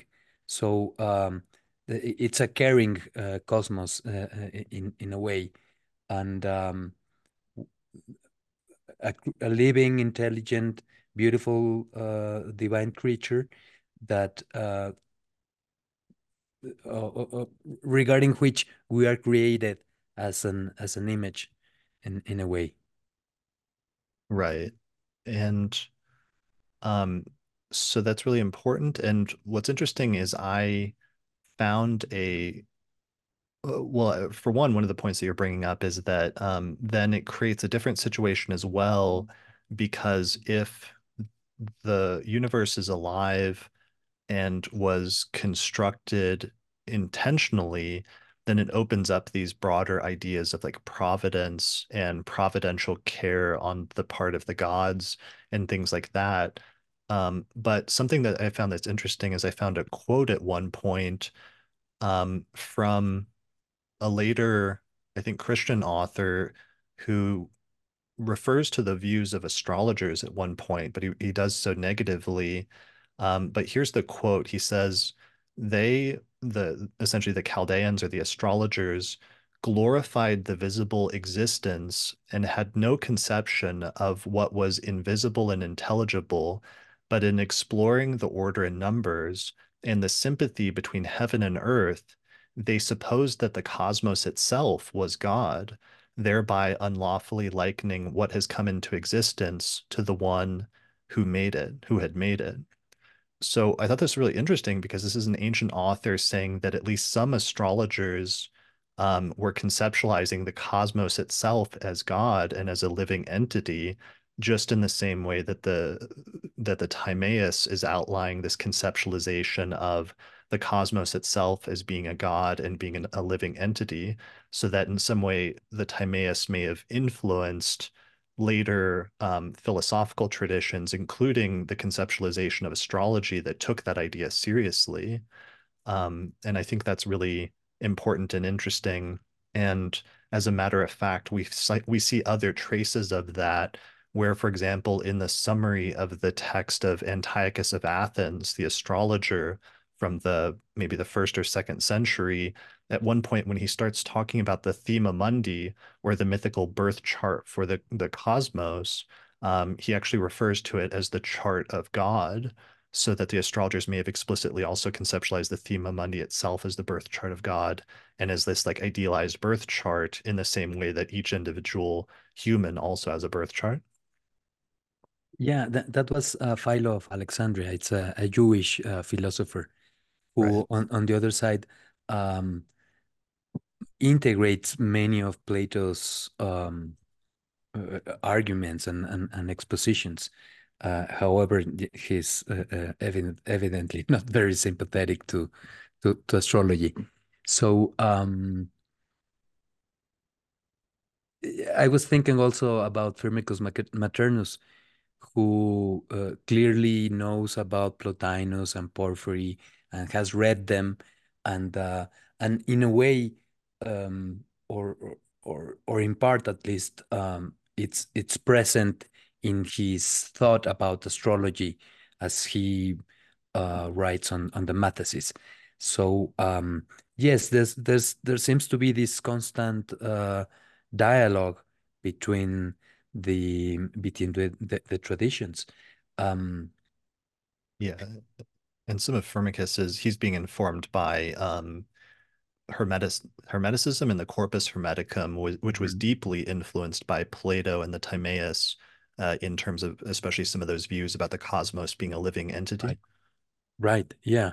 He he explicitly refers to Plotinus and Porphyry and, and, and to Plato, but also to Nechepso and Petosiris and uh, um, and Hermes. And uh, um, he's um, he, he talks little about philosophy because he's writing a manual, a technical manual on astrology, but the few conceptions presented here and there are very much in line with Platonism and Hermeticism. Yeah, and I, I think this is really important because astrology oftentimes in history is treated as this weird thing that is um, you know, occult or is is separate from from science and philosophy and everything else but in fact i think the astrologers especially in the early hellenistic tradition were very much actively involved in a dialogue with ancient philosophy.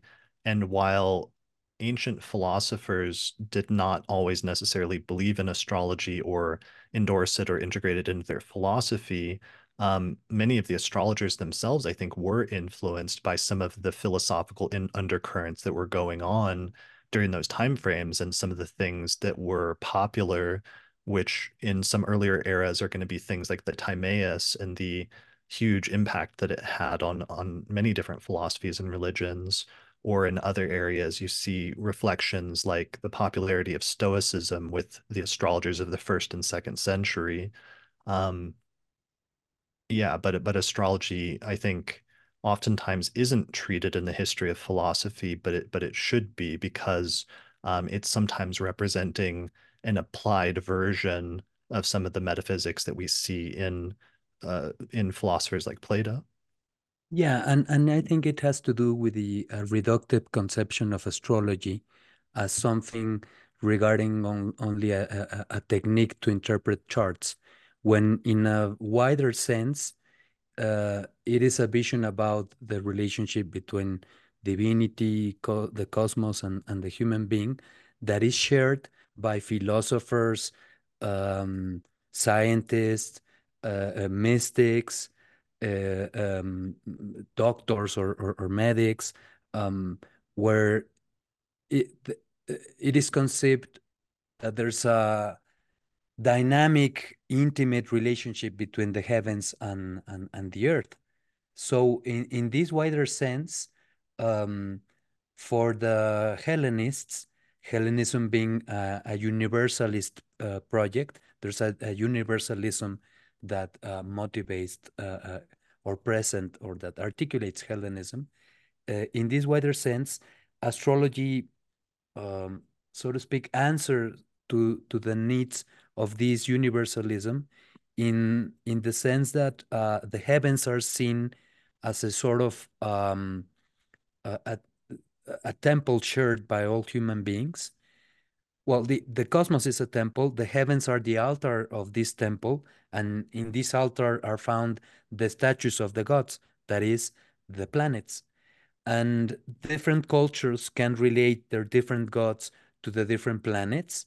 So um, there's no sense if if the goddess you call Aphrodite and that we call Venus, and over there you call her Ishtar, and uh, uh, more over there uh, Anahita, and so on.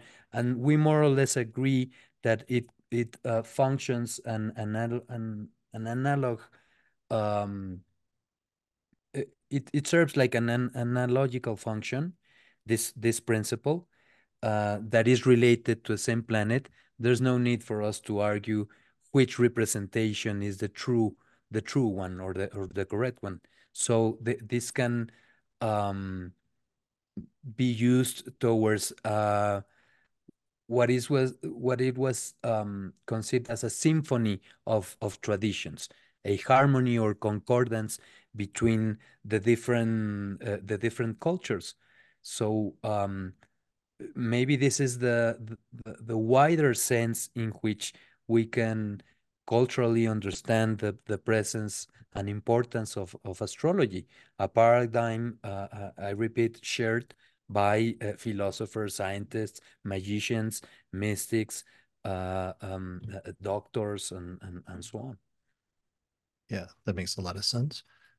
Um, so going back to the Timaeus, other points that are important from it, um, as you mentioned, the planets themselves were conceptualized as being living beings with souls and being gods essentially and being referred to at one point as the younger gods. Mm-hmm. Um, so he also mentions in the Timaeus the concept of all the planets returning to their original positions, and he calls it the perfect year and this started a long tradition of of discussions about that concept. Um, elsewhere, he says that the fixed stars are gods which rotate in the same place and think the same thoughts about the same things eternally. Um, that each soul is assigned to a star, and that in the dialogue in the Timaeus, God tells the souls the quote unquote laws of their destinies, and that the first incarnation will be the same for all. Um, so it goes into this concept of of reincarnation and um, what happens when a person lives justly versus when a person lives unjustly, um, and that eventually any soul that lives life well will then return to the star that they've been paired with, where they'll live a blessed life. Um, so there's all sorts of, of stellar conceptualizations of things throughout this dialogue, and that's one of the reasons why it would have had a major impact later on later conceptualizations of astrology. Yes, um, there's a link in this text between uh, the the lives we live, our, our souls, and the laws of the of the cosmos. Uh, the cosmos as an intelligent order being um, functions according to to a, a divine law. So um, being uh, an eternal cosmos that has no temporal beginning or end, and this is important also to to underline underline um, because it means that time is uh, conceived as a cyclical, and so our lives as a cycle of of incarnations, where depending um, of the decisions we make in subsequent incarnations, the these results will um, th this will have uh, re uh, results uh, according to uh, uh, a cosmic law. So um, certainly th for these philosophers, there's uh, um, it is important the notion of of reincarnation, but all these cycles of incarnation um, are related to the to the stars, to the planets. Our, all our experience and uh, the consequences uh, of the decisions we we make are all related to the cycles of of the stars. Right. And so um, at one point in the Timaeus, God hands over the task of forming the mortal bodies of man to the younger gods, which are implied to be the planets. Um, and it says, quote, he left it up to them to govern and steer every mortal creature as best they could, so that each one would be as noble and good as it might be, apart from any self-caused evils.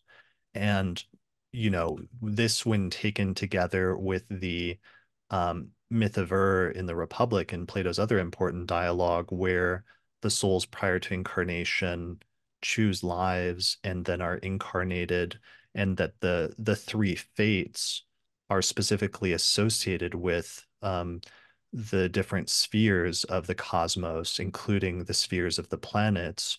Um, this later became, in subsequent centuries, more concretely a doctrine where the planets were explicitly associated with fate, um, especially by the time of the Corpus Hermeticum and the very first book of the Corpus Hermeticum, um, which is called the Poimandres, where um, the planets were explicitly said to be in charge of fate um, and to be like the governors or or or I forget the term that it used that the planets are the instruments of fate. I think at one point a phrase is used like that. Um, so, and this led to what was eventually a common doctrine that was like a, a reconcili- reconciliation between astrology and free will at some point, and the notion that the planets rule over our fate and our bodies, but that there may be some element of choice that's still left that's up to us in terms of free will. Um, but then it was debated, I think, whether this choice was something that happened within our lives and in terms of our individual choices, or if the choice was something that was made prior to birth in terms of prior to reincarnation, the notion of like which life you chose to live. Yeah, it's a, it's a complex um, and, and uh, view. But um, the the point you made, I think it's important uh, that the the planets rule over uh, our bodies.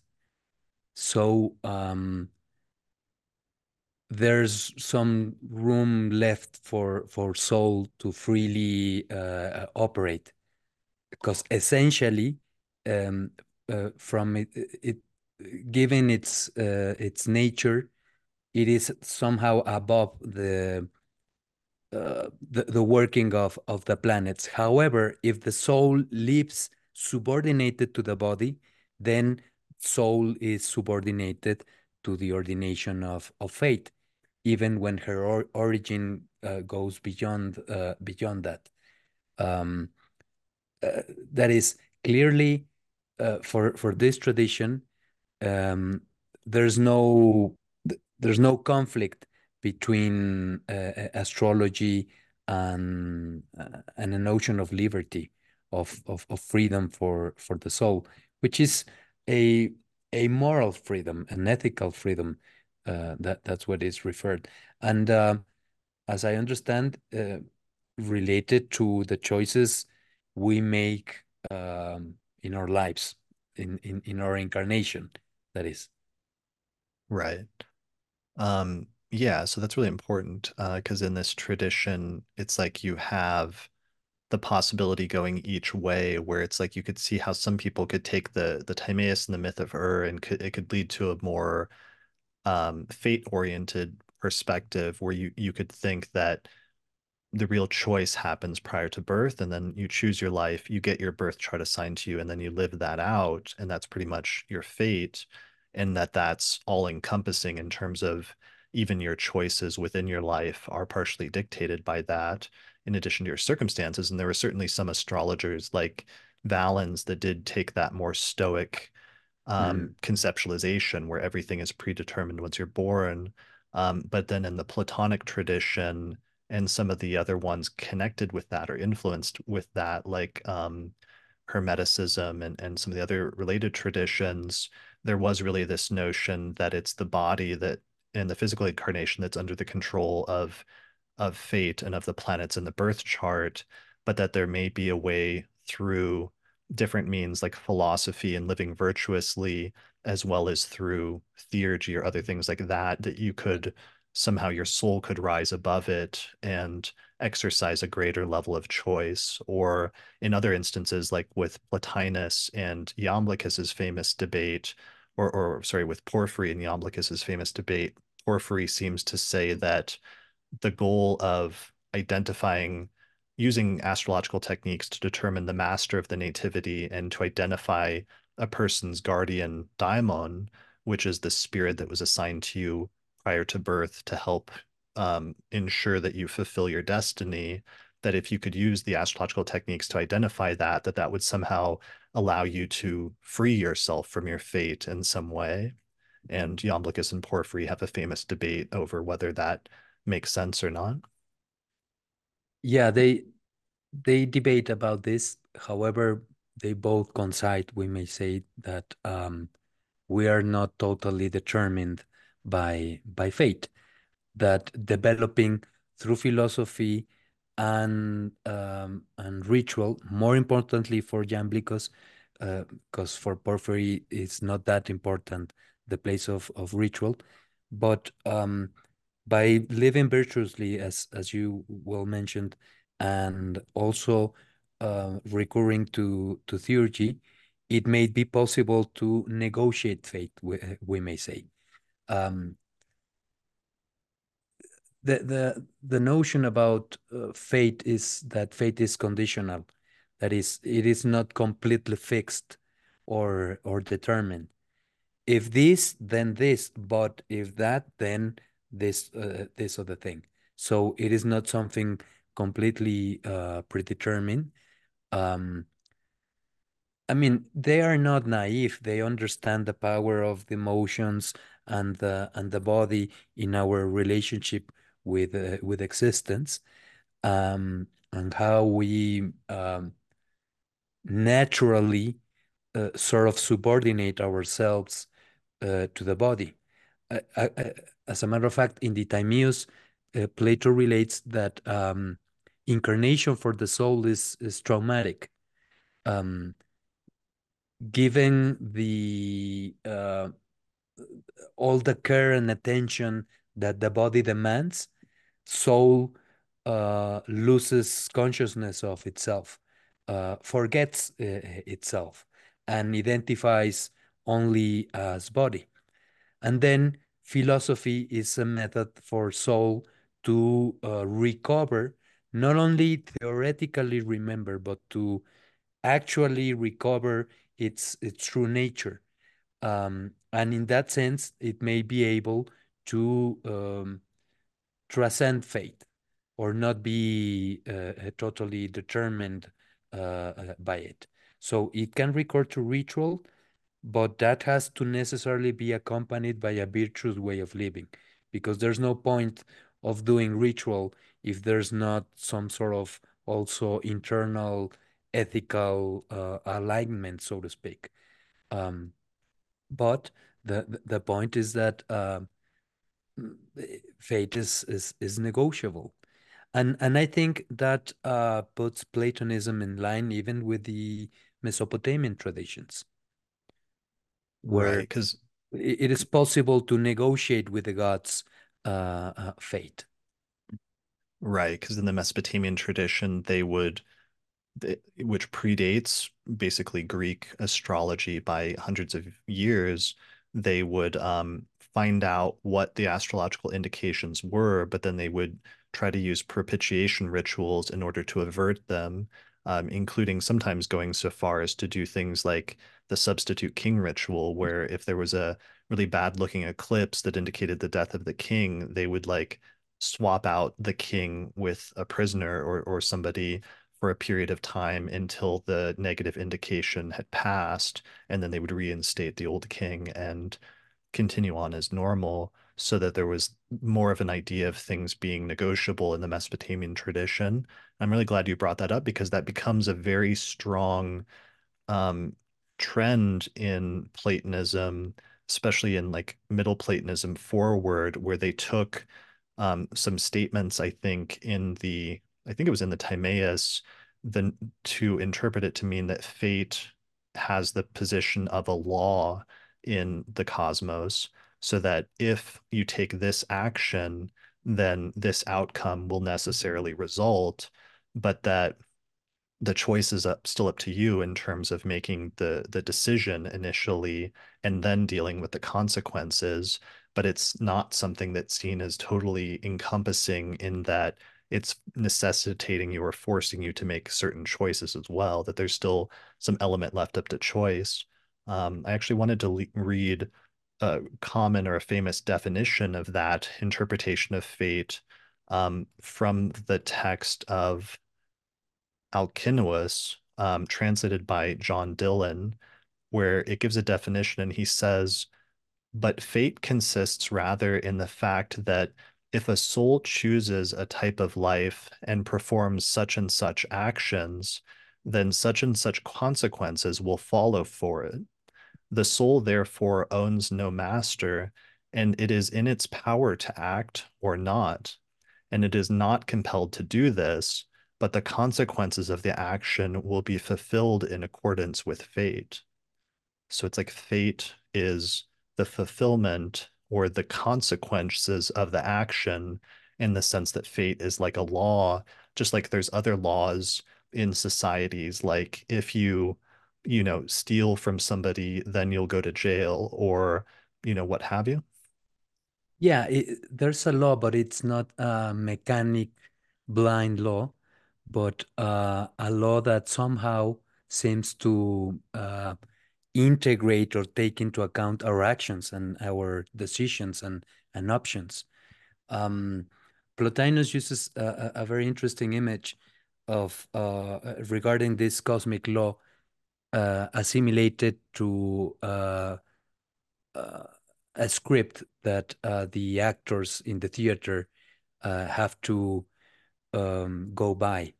So there, there's a script written, and you are giving you are given a character, and that you cannot change it.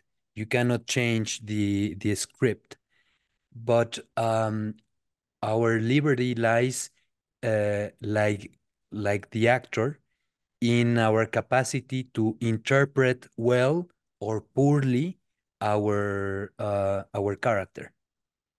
So there there's a coincidence between law and, and necessity and an and an ordainment, and at the same time our our freedom of of, of choice. So we would have a, a, a freedom analog to that of the of the actors, whom they cannot change the character they're playing or or the script, but there's some room for um, for improvisation, for creativity. There, there's room for um, freedom in how well one uh, interprets its own uh, character. See, that's really interesting to me because it's like Valens uses the same analogy of of you know we're all actors in a play and our mm-hmm we have our fate, we have our birth charts, and so we have to play out the script of our life. And that for Valens, as somebody that's more influenced by Stoicism, where fate is total, that fate is both your circumstances and your, your external, circumstances are fated or predetermined, but also even your choices that arise from within you are predetermined as well in that Stoic conceptualization. Um, but I feel like in using that analogy, Plotinus and some of the other Neoplatonists had a little bit more of a, a malleable view of fate than that, where they probably didn't think everything was was predetermined in this to the same extent that somebody like Valens would, right? Yeah, yeah, I think so. And even uh, post-Plotinian philosophers um, would emphasize more that capacity of, of, of freedom or, or creativity, which would lie uh, pretty much in the soul's capacity of identification with the divine, in in adopting a divine way of living of of, of sorts uh, uh, for for the soul, and and then there's more uh, possibility to to express uh, that uh, freedom or creativity as incarnated souls. The, So the, the, the the theurgist, sorry, the, the theurgist um, goal is to become like an extension of of the gods or or an incarnation in, in a way. Um, many of these uh, leading philosophers were regarded as divine human beings. They, they have been compared to the notion of the bodhisattvas in, in Buddhism as uh, incarnated Buddhas who incarnate in order to guide other souls to to freedom. right, I think Marinus says at one point that Proclus himself believed he was the reincarnation of an earlier Pythagorean philosopher. Yeah, of uh, Nicomachus. Yeah, Nicomachus of Gerasa. Uh, Proclus expresses that he's uh, the, the reincarnation of this uh, Pythagorean. So that's really interesting to me and important because it's like um, we're used to thinking that it's the Eastern philosophical and religious traditions from maybe I shouldn't say Eastern, but just in India that ideas of karma and reincarnation originate. And and while that's that's true, and that uh, obviously does originate indigenously there, it's interesting to see that there was also a tradition of reincarnation in the West, in Western philosophy, that runs through Plato and runs through subsequent um, philosophers in the Platonic tradition. But here we would also see that to the extent that Proclus integrated astrology into his philosophy or believed in astrology or even practiced it to some extent, um, that we're seeing a, a very early example then from the fifth century of an astrologer who also believed in reincarnation. Yeah, it's it's an uh, an idea that it's present in Greek thought since its beginnings. Uh, in Greek culture, it's associated with Orphism, and uh, there's a, a link between Orphism and Pythagor uh, and Pythagoras or Pythagoras Pythag uh, Pythagorism. Um, and from there uh, it is present in, in Plato and and many other Greek philosophers, not in all, but uh, in many uh, of them, and so certainly it is there also. I'm I'm not sure if the Greeks would see themselves as Westerners because they they, they don't talk uh, this way. It is Mhm. more uh, ourselves who categorize them uh, uh, like that.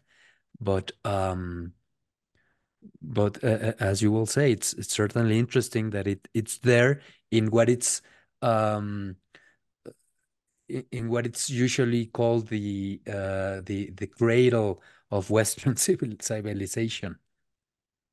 Yeah, well, and it's like there's good historical reasons for that because um, I think notions of reincarnation you know, in the Hellenistic tradition, you run into an issue because most of the texts that survive are technical manuals on how to do astrology. And unfortunately, we don't have a lot of manuals or discussions from those astrologers about what their philosophy is. So we have to infer and we have to pick up bits and pieces from little remarks made in passing about what their philosophy was when it comes to astrologers like Valens or, or Ptolemy or uh, uh, Manilius or others. And then certainly in the medieval astrological tradition and, and subsequent traditions, ideas of reincarnation were not really that prominent or not really that common, probably partially due to the influence of of Christianity from from that point forward, especially from the fifth century onward, where a lot of the earlier pagan ideas really dropped out of the tradition in some ways. Um, so that when reincarnation did become popular in the context of astrology in the 20th century, it was largely due to the influence of theosophy, which was picking up some of those ideas from Indian philosophy and religion of, of karma and reincarnation really consciously and really deliberately. Um, but here we see earlier sort of instances of that sort of surfacing that were were independent, uh, I think, of the Indian tradition. Yes, um, in in the Greek world, philosophy and astrology developed uh, together.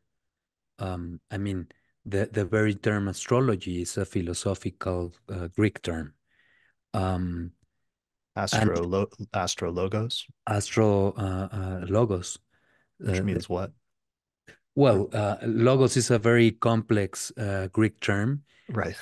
which can refer to to reason, to language, to measure, to um, a foundation uh, to knowledge. Uh, I mean, it, it has many registers, but um, uh, uh, uh and well, and of course, astro re refers to the to the stars in Greek. But uh, the the um, the first Greek philosophers talk about a logos, or which can also be translated as law, um, about a logos that structures the whole of reality um, that gives it order, uh, shape, uh, meaning. And these logos from the very beginning is usually related to the stars uh, in some way or uh, or another. So maybe up to a point, uh, uh, I believe that um, if if we don't have that much evidence of the philosophy of the astrologers, as you mentioned, it's because it was already there. There was Plato and the Stoics and, and Aristotelian philosophy, and it, it was already there. Because because in a way, astrology, at least from the philosophical point of view, it is philosophy applied. It is practical philosophy, um, metaphysics uh, concepts put into into action, so so to speak, as well as an applied uh, theology. Um, and then things started to change after uh, the advent of uh, of Christianity in the uh, in the western in, in, the West. Right. So, you know, this conceptualization of the cosmos as a god itself became um, sort of antithetical to Christian theology, where God is like a separate um, entity that's kind of like out there versus something that we're a part of or like living inside of? Yeah, maybe one of the main differences between the Christian view and what we may call the pagan pa pagan view, and and we may do so recalling that pagans was the name given to the Hellenists uh, by the Christians, uh, right. firstly as a pejorative uh, term, to a way to denigrate them. But um, the the main difference is uh, uh may, may, we may say is uh, how the relationship between uh, the divine and and nature and and the cosmos and the human being is contemplated. Um, for for the Greeks, the gods are the roots of of nature. There there's no uh, definite divide between nature uh, between cosmos and and and the divine, um, as as you find later in the religious uh, uh, models, um, generalizing a lot, of course. But uh, we may say that's pretty much the the, the main um, the main difference, and um, the planets, the world uh, are viewed as somehow divine, and the divine is also um, view as somehow residing in the human being as as part of our essential nature. Right. So so that really and that's why proclus then becomes the last major representative in some ways of that philosophical and religious tradition that's associated with the earlier quote unquote like pagan culture.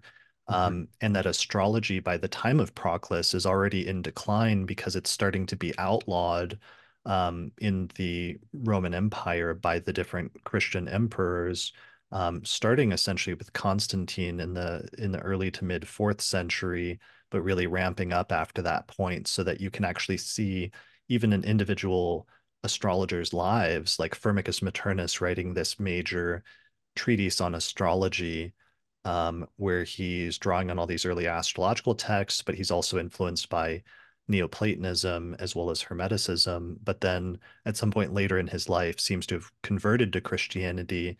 And then he wrote a, a Christian, a very harsh Christian polemical text attacking the earlier pagan mystery religions, including attacking the Neoplatonists like Porphyry, who he had spoken of so fondly years earlier in his his mm. astrological text.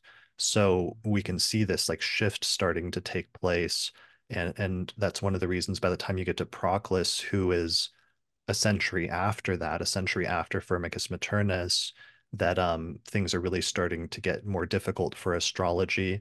But it's also interesting because it's at that point that astrology also starts to make the shift that allows it to survive, which is um, Ptolemy's works, both on astronomy as well as astrology, become very popular by the time of Proclus.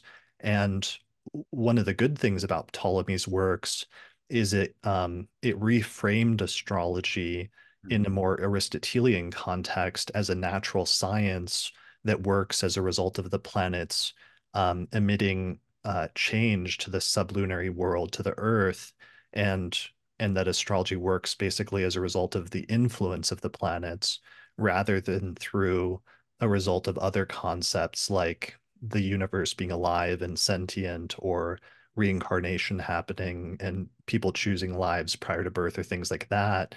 And um, the ascendancy of ptolemy's more naturalistic and causal model of astrology is part of what allowed it to survive in the middle ages because then um, astrologers were able to make compromises and say that astrology works because of the influence of the planets on our environment and on the body, but that it doesn't influence the soul. And to the extent that that was argued, then it, astrology was still seen as somewhat permissible, even in a Christian context. Whereas if it intruded on the soul or on the free will, that was always the point where astrology became very contentious with Christian theology. Yes, there's a change of uh, discourse towards a nat naturalistic uh, uh, explanation instead of referring to the daimons as intermediaries of the gods, as uh, the agencies of the of the planets, uh, the, the, the ones that um, transmit or carry, according to Hermetism, the the influence of of, of the stars. Um, however, this this nat uh, this naturalistic uh, discourse it is also present uh, in in Plato, in in Aristotle. Um, by the way, the, the, the, term astrology, it's already used by some of the pre-Socratics, and then oh, you also find it in uh, in Aristotle uh, or in Plato as referring to the to us to the science of the uh, effects of the heavens on the on the earth in in a more neutral um, uh, presentation. And by the way, uh, uh Hermetism is also re regarding what what we mentioned before of um, the correlation between astrology and philosophy. Uh, in the case of Hermetism, there is uh, there are preserved both technical texts and philosophical texts, and the philosophical texts they are all composed by classical Greek argumentations, metaphysical and cosmological argumentations. So um, yes, it's a notable uh, change in the in discourse in in the case of Ptolemy, and um, Proclus would embrace both the naturalistic discourse and the mythical uh, discourse as complementary, which I, I think is also interesting. Yeah, that's really interesting. And you mentioned another point that would have been contentious as well, which is that in the astrological tradition, um, they were drawing on an earlier idea that there were that the universe is filled by daimons or spirits that act as like intermediary entities between humans on Earth and and the gods, um, sort of out there in the in the sky or in the cosmos or in the celestial realm. And um, in that tradition, there were like good daimons or good spirits that were helpful or benevolent entities. And there were also bad daimons that were um, negative or, or sometimes malevolent entities.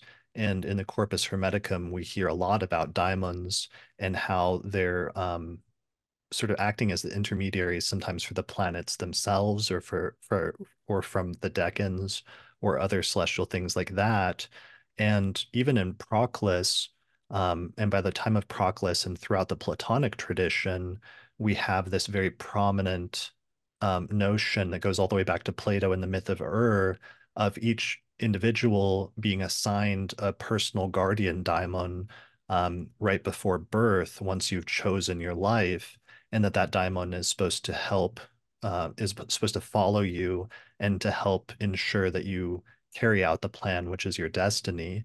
Um, and I thought it was really interesting in Marinus's biography of Proclus. At one point, he says that Proclus's guardian daimon um, contrived a pretext in order to get him to go somewhere very early in his life, so that there was this notion of Proclus being guarded by this guardian spirit who's leading him in a certain direction in order to help him fulfill his destiny. Yes, and and that daimon appears to be uh, Athena. It is not explicitly stated, um, but in his hymn to Athena, Proclus expresses that he belongs uh, uh, to her, and there are some other hints that may signify this. Um, but but certainly the relationship with the daimon it's uh, fundamental in Platonic philosophy. The, the daimon is presented in the Republic, but also in the Timaeus, there are important passages about the, the daimon and in the Phaedo. Um,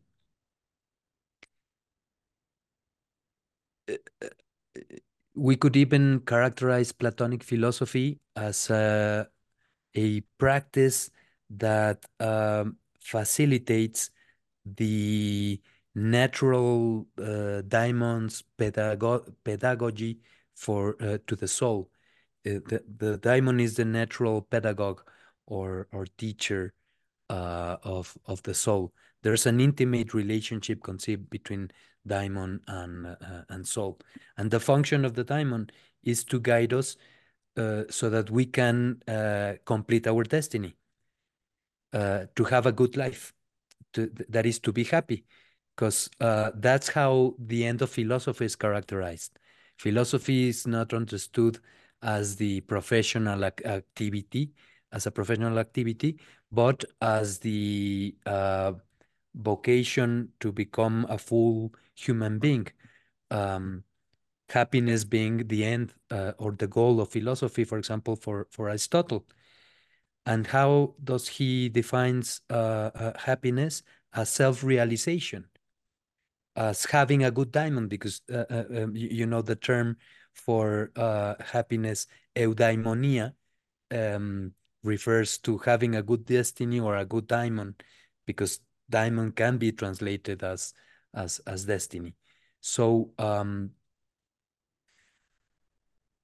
in that sense astrology is um, used as a helpful tool to uh,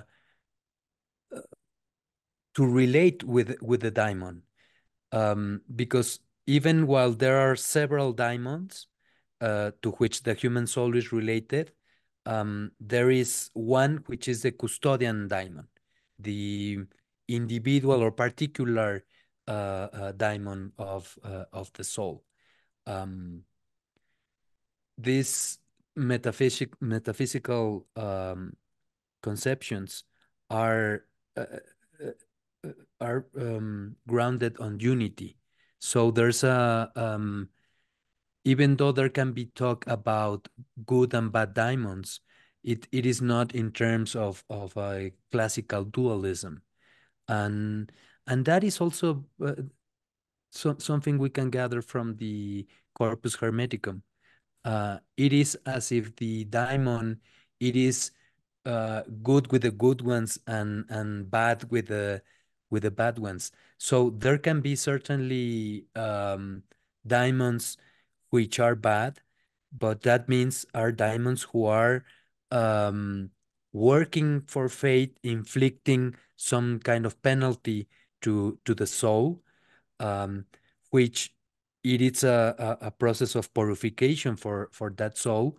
So they are not working against the good, but uh, they are working for uh, for the law or for that plan. So it's not the good and bad daimons as in the classical Hollywood movie, right? Um, it is a, a monistic uh, um, uh, view of, of, of, of reality of, of the world. And, and certainly uh, for Platonists, to learn to cultivate uh, the relationship uh, uh, with the daimon is fundamental or that's the aim of, of philosophy because it, it is the daimon which um, it, it is a creature that or being that cares for for the soul, for its uh, self-realization and its completion of that destiny which uh, uh, chose before incarnation. Right. There's this um, tension in Plato, I think already that you see a lot in the later tradition where on the one hand, in the Timaeus at one point, it is conceptualized, the daimon is conceptualized as something that's part of the soul, where he says that the daimon is like the rational part of the soul that's residing in the head, and that it's the most authoritative aspect within us, and that this rational soul guides us towards good and helps us to achieve happiness, like you said. And that's like right in the Timaeus, but it's more of like an internalized entity, whereas elsewhere um, in other dialogues like the Republic, the daimon is depicted almost more like a distinct external entity as as like a guardian angel or a spiritual guide that's accompanying each soul and that the daimon from that standpoint influences our choices and leads us on our journey. And so so in plato it's like we get this um, tension already between whether the daimon is this external thing that's external to us or whether it is simply a part of this. And this is something I talked about in the last episode with Lots that becomes a real issue in terms of the astrology, because I think, um, you know, looking at like Marcus Aurelius, for example, in the second century, where his his Stoicism is very similar to Valens, Marcus seems to conceptualize the daimon as the internal um, controlling center that is just a part of us and therefore is, is reflecting our personality and our choices in some ways.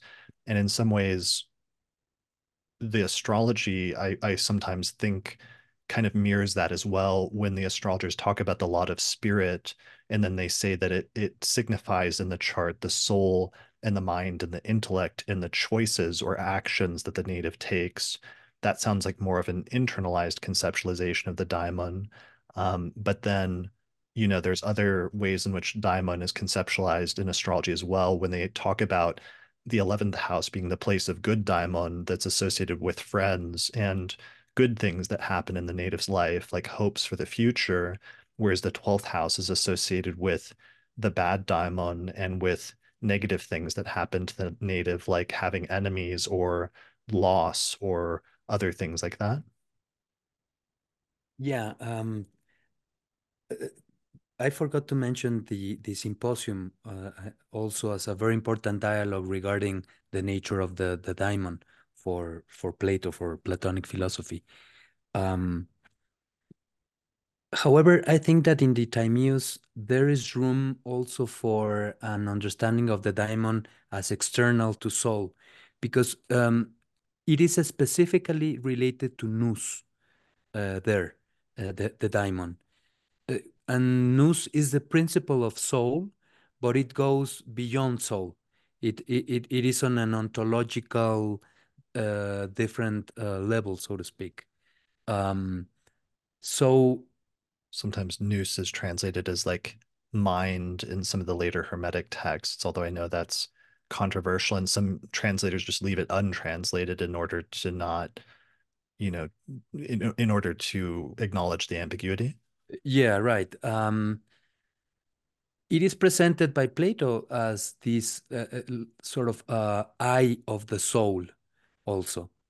But um, while nous and uh, and and soul seem to be inseparable, they are different. Um, nous, uh, as a principle of soul, transcends uh, soul. So it would be it is it is the the it, can be conceived like uh, nous like a, a, a self uh sort of like in the jungian sense um something that it's uh extra or meta meta psychic so it would it would not be the ordinary mind uh, uh as such uh, but what we before called the the intellect which is not the same as as reason according to these uh, philosophical models, um, and which would imply, uh, well, another way it is um, regarded, it's like it, it is an ever watchful, uh, a, a, woke eye, uh, open, uh, open eye, I mean, um, which which by its its nature it's being pure observation. So it's sort of an uh, an observer, uh, a witness of, of sorts, calls it uh, um, Plotinus. Um, so it's not, um, it is transpersonal in a way, we, we, we could say. So it would not be identified with soul in a, in a personal sense or with my ordinary consciousness. Um, anyway, Platonists have debated for centuries about the nature of, of the soul, uh, of the daimon, sorry. Um, in the first place, on the daimon of Socrates, uh, paradigmatically. Um, the, there's a continuing, uh, uh continuous debate uh, among the, the Platonists about uh, what is the daimon of, of, of, Socrates? How are we to understand the, the daimon? And usually you have these two, two views a, a, view that it uh, looks at it as a more more of an, an internal reality, uh, but also a view uh, that it has more of an external uh, reality. And in the case of uh, someone like Proclus, um, uh, both can be correct. Um, it, it, it is two ways you can look at at at, at this, but it has an existence independent of of in the end of, of soul, metaphysically uh, uh, speaking. And its function is to direct soul to its tutelary de deity, to reconnect or to direct the soul to the star from which it descended into incarnation so that it can return to this star or to its uh, the deity from which it uh, um, left was interesting when you were using those terms of like saying that nous is like an eye or like something that sees reminded me immediately that Valens, like the very first line in the anthology is he says he associates the sun with nous mm-hmm. and he says that it um he calls the sun the all-seeing sun and also associates the sun with vision and with sight and perception. Yeah, yeah, yeah, sure. Actually, he's he actually says it's the organ of perception of the soul. So maybe mm-hmm. that's part of the reason why he says that right at the beginning of the anthology. Yes, yes, I think so. And and this relationship of the sun with an eye, it's very old. It, it's older than Valens and Plotinus and so on. Mm-hmm. Right. And that actually brings up another point that's important, which is, you know, the, the Egyptians had that association, but um, I think a point that's important when we talk about daimons and we're trying to distinguish between these internal and external um, conceptualizations and how that's tied in with Plato, a point that complicates things is that the astrologers, especially of the early Hellenistic tradition, are not just being influenced purely by Greek philosophy, even though that's a major element, but there's mm-hmm. also some elements of the indigenous Egyptian um, religious and philosophical and metaphysical traditions that are also influencing things, especially through Hermeticism, uh, where Hermeticism sometimes, while it exhibits elements of Greek philosophy and a familiarity with like Plato's Timaeus or with even um, uh, the the Jewish tradition, um, there's also some influences from Egyptian mm. thinking in in the Hermetic texts as well, which then is influencing the astrology, and that the Egyptians also had their own conceptualizations of daimons or spirits that were um, you know issuing from the decans and that may complicate things when it comes to our attempts to like you know point to specific things and to, to clarify um, things involving daimons as there may have been like many different traditions of these intermediary spirits that were influencing the astrological tradition? Yes th there's a confluence of of several traditions uh, around this um, uh, this this conception.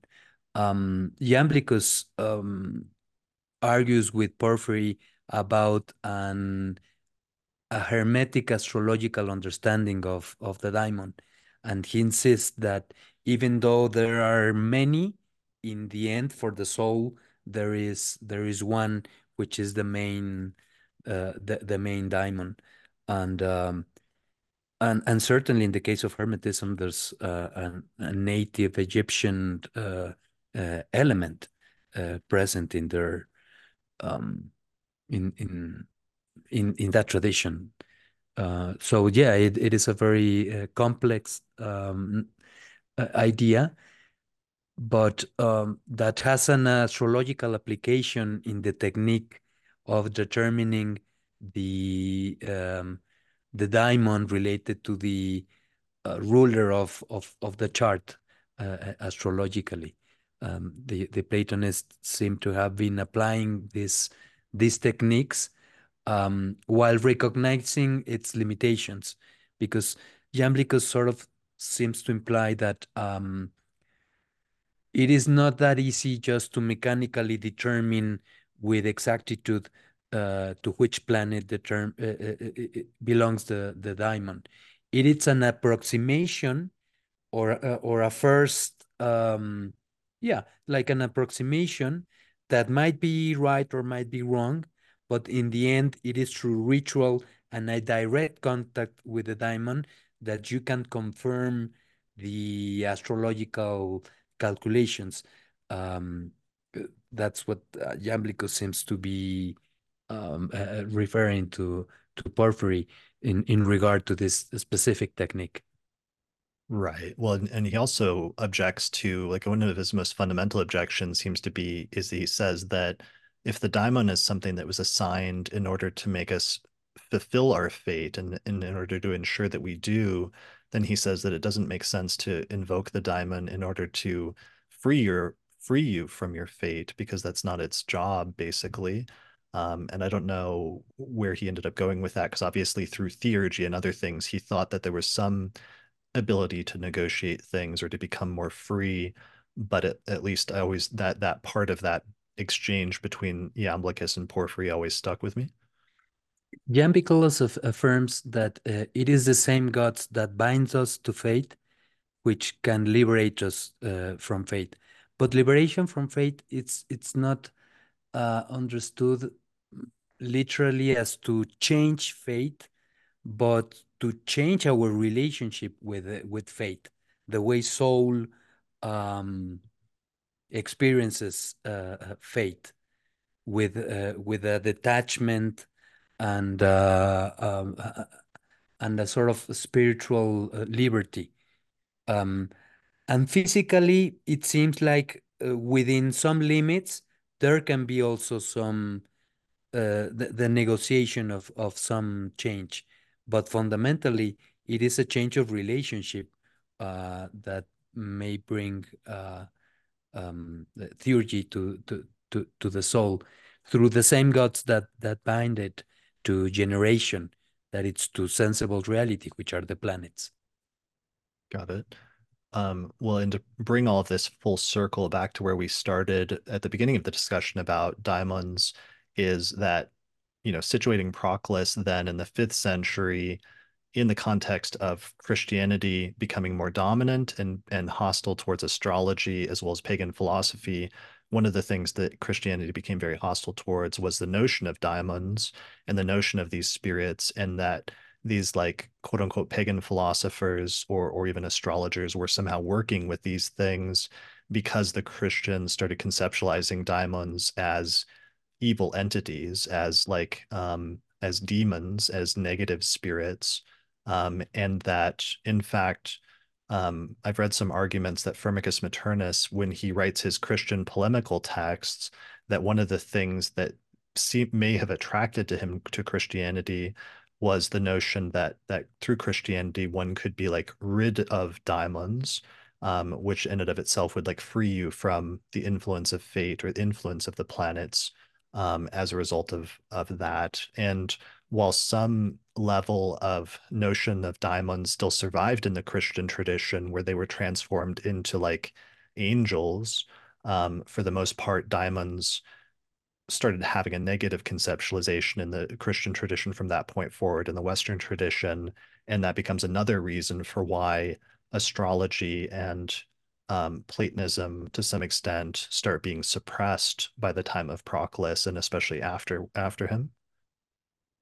Yes, there's there's uh, demonization of the daimon uh, as well as of theurgy um, by figures like Augustine, who equates theurgy with uh, black magic, basically, or or, or very low uh, magic, and uh, and the daimons um, are uh, rejected.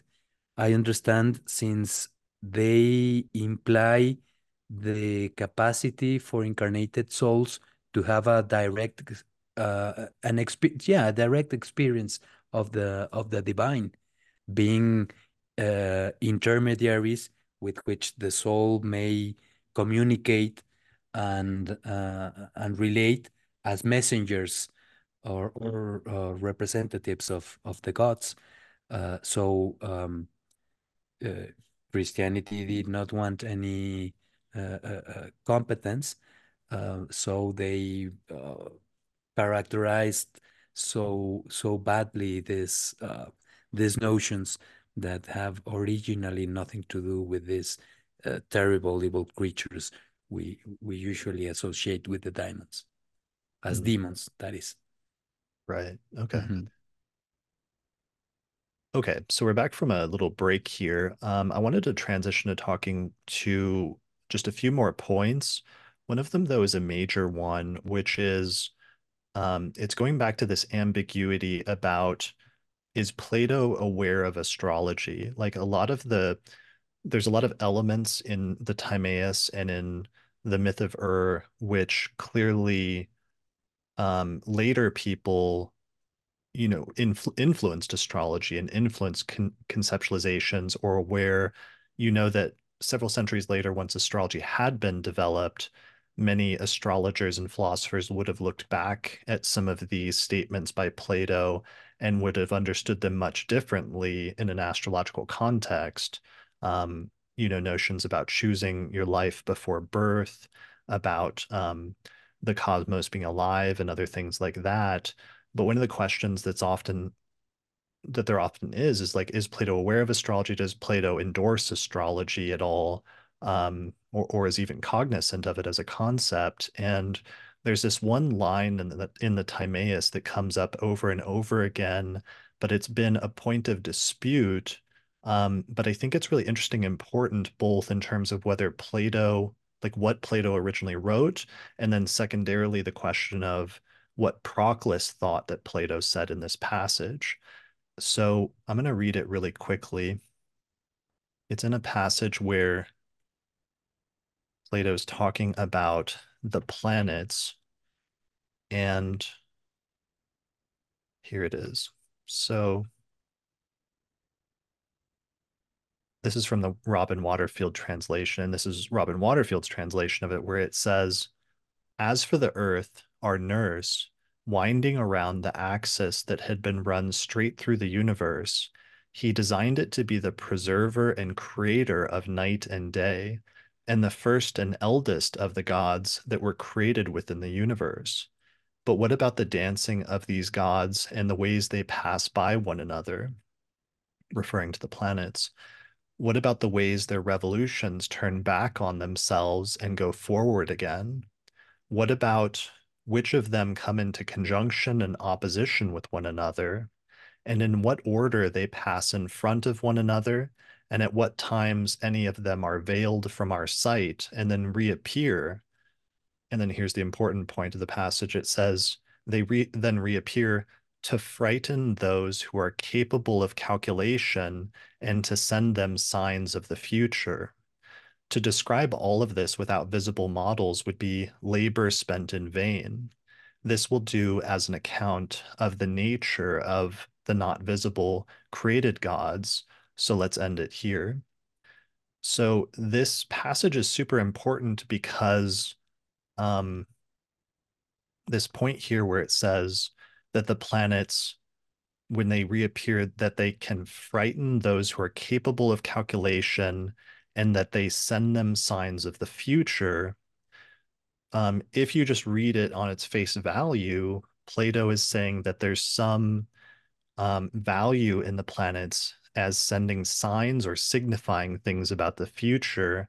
If you take that passage at face value, which, if true, is kind of an acknowledgement and a, and a recognition of at the very least like something akin to astrology potentially one could read or interpret it in that way.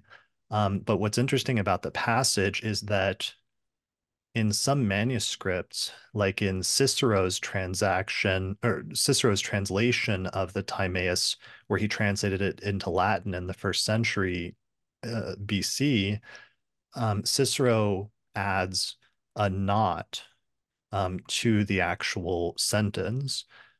So it says, like, to frighten those who are not capable of calculation and to send them signs of the future.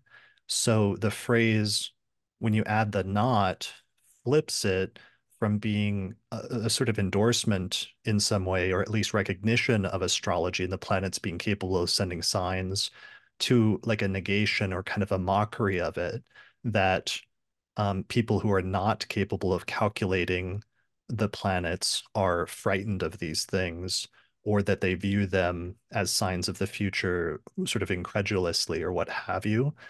And what's interesting is that most translations of the Timaeus would follow the inclusion of the not, and they view this and translate this passage with the not as a negation essentially of astrology.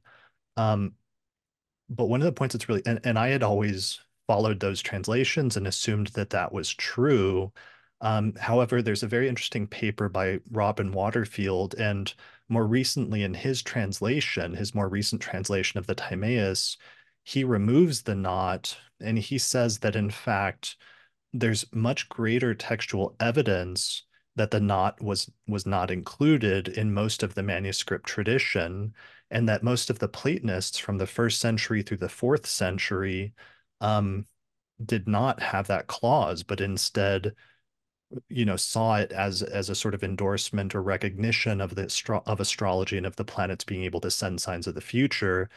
And i had always thought that that was an unlikely interpretation but then the more and more I've realized that actually no, he's Robin Waterfield's probably right because it's Cicero is the one who should be suspect because Cicero famously wrote an anti-astrology polemic.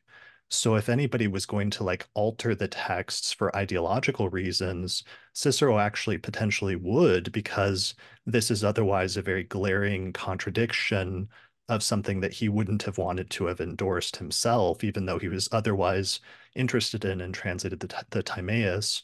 So what's interesting about that is usually other scholars like Harold Tarrant have argued that um, that it was Thrasyllus, the first century astrologer, who also arranged the dialogues of Plato into sets of four, that it was Thrasyllus who was the one that removed the not, that then um, because he was an astrologer he changed the text of plato for ideological reasons to make it look like plato believed in astrology Um, and that's usually what most people say. But I think at this point, it's actually very plausible that it could have been the opposite, that it could have been Cicero that was the one who was motivated by these ideological concerns to reject astrology, and that the rest of the astrological tradition, including or philosophical tradition, including Proclus, traditionally did not have the not in there because it genuinely was a reference to astrology that goes all the way back to Plato.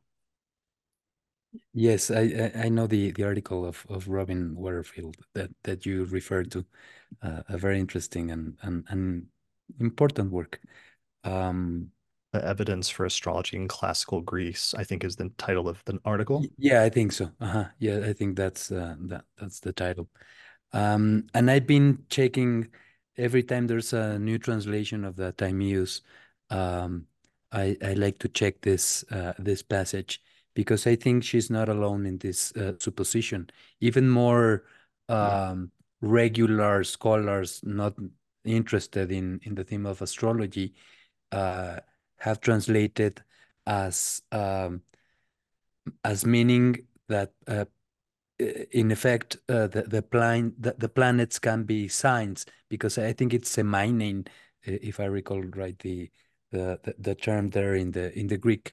So um, and certainly for Proclus, that's the case.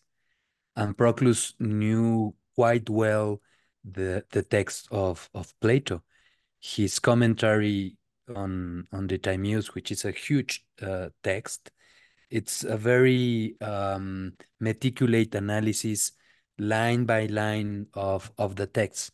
And in this instance, he directly refers to the Chaldeans and to and to astrology uh, as if Plato is uh, referring to the what it's called celestial divination of of the Mesopotamian cultures, although he seems to be criticizing that tradition for a lack of a mathematical metaphysical model to to work with. But the important point is that the planets can be uh, um, uh, signs that that may be interpreted, and in that sense, it it could be sort of a positive uh, reference for uh, regarding astrology. Now, I, I would also point uh, again to the epinomis, which uh, even if it is not by Pla Plato's hand, it is a Platonic um, dialogue, very important for uh, for the Platonists, and there there is a, a more explicit and developed um, philosophical model that um, that can work for for astrology.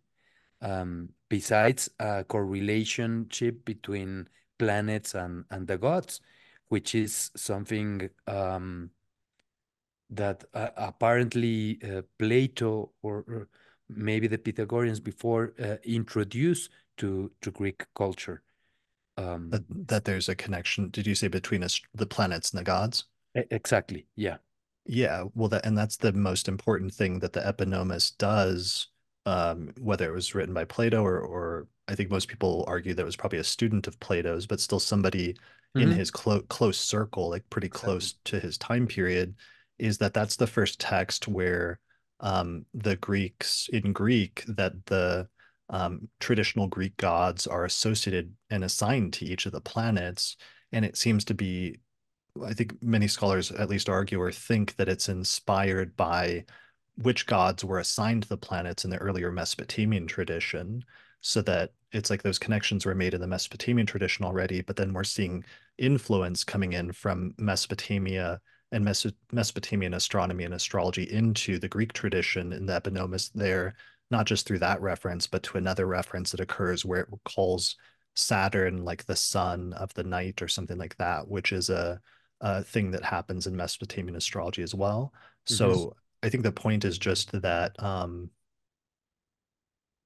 in a lot of my work, I focused more on the fact that Hellenistic astrology is a technical construct with some of the Hermetic texts associated with Hermes and Asclepius and Nechepso and Petosiris, because those have been located to probably being composed sometime around the second century BCE, which is, you know, a century or two after Plato.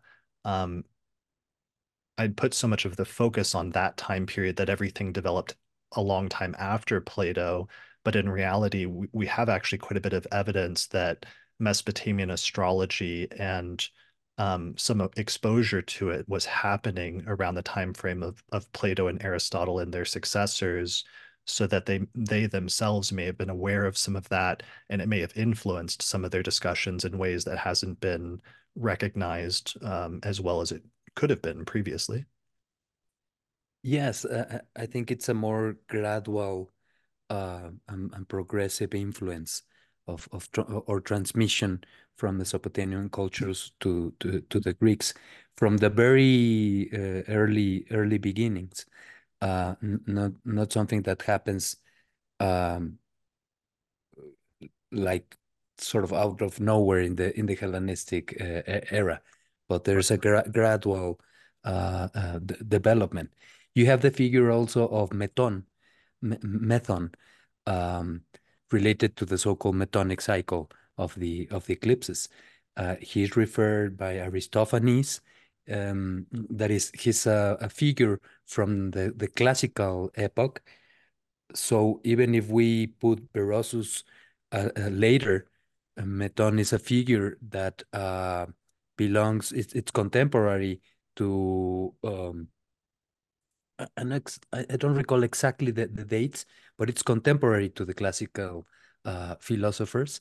And uh, he, he would have been transmitting astronomical knowledge from the Mesopotamian cultures to to Greece. So um, even before uh, uh, Berosus, and um, Proclus, regarding this passage you uh, you selected of the Timaeus, which is uh, certainly an important passage, he gave us a side note um, about a text of Theophrastus, the student of Aristotle, where um, the Chaldean magicians and astrologers are mentioned to be to been uh, to to be present uh, at the time of of Plato. There's also, right. a, which is admittedly uh, late, uh, reference from Dio Diogenes uh, Laertius, uh, about uh, also a Chaldean magician that predicts Socrates his death with with his chart. So that might be spurious. Um, however, um, there seems to be um, evidence of, of a presence or knowledge of these uh, traditions um, by Plato's time in, in, in Athens.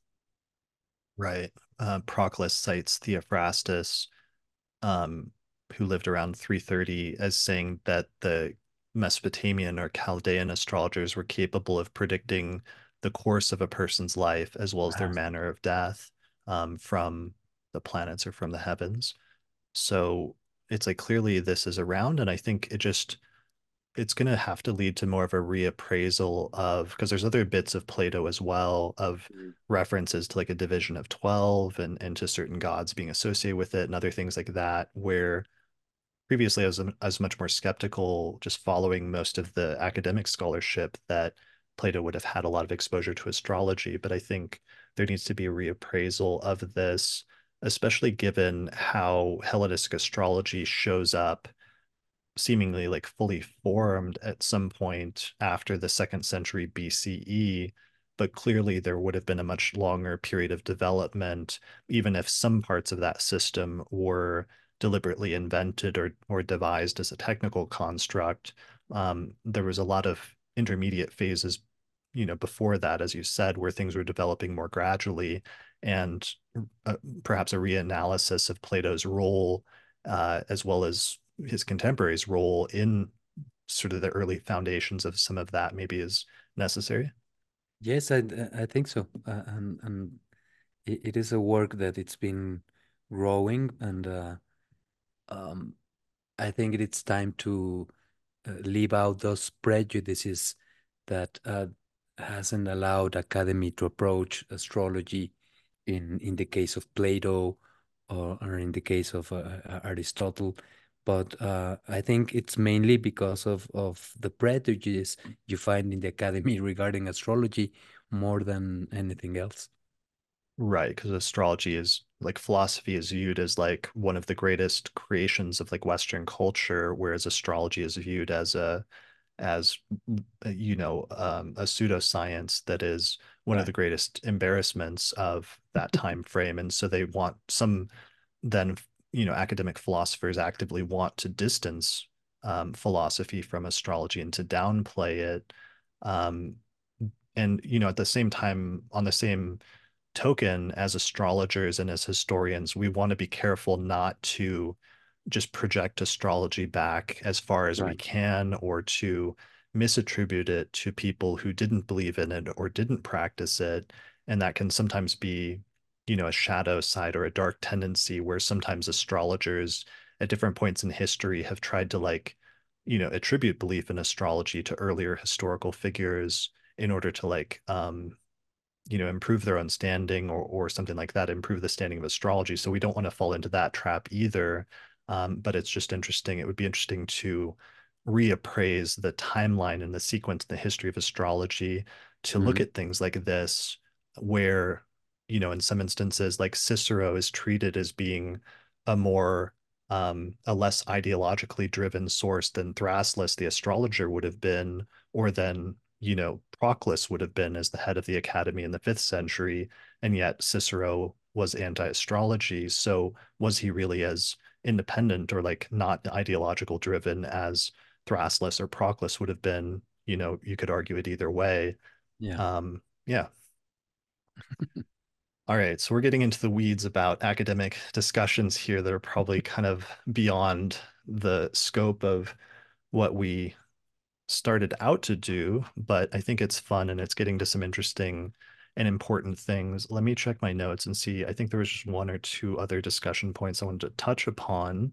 Um, just to briefly uh, add, uh, if I may, um, please. One has to consider that the term astrology itself, um, I think I just more or less mentioned it. It's it's present in the pre-Socratics, in Thales, uh, but it's also present uh, in Plato in the symposium, for example. So uh, even the the term itself, uh, used as um, synonym with astronomy, it, it is there both in in Plato, in Aristotle, and even in the so-called pre-Socratics.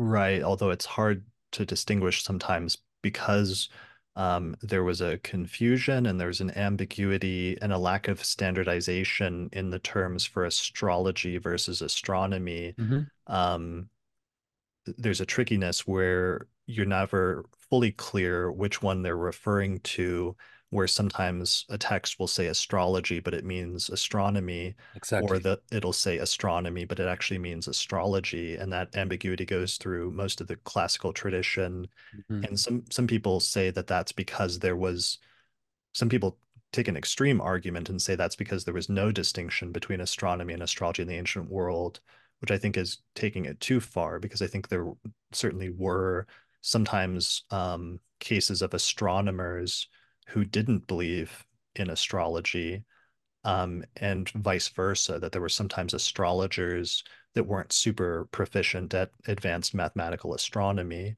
Um, so we have to be careful about drawing too much conclusions from the interchange between those words because it may just be a result of like a lack of standardization. Um, but it is interesting that sometimes you do have that ambiguity in earlier texts and there may be texts where we assume it's talking about astronomy but in fact it could be referring to astrology. Yeah and and, and even as as you uh, underlined not because the, the uh, even the term may be pres it is present in in plato that means that plato approved uh, reading charts or that he he used to interpret natal charts or, or, or that he was a an astrologer uh, himself.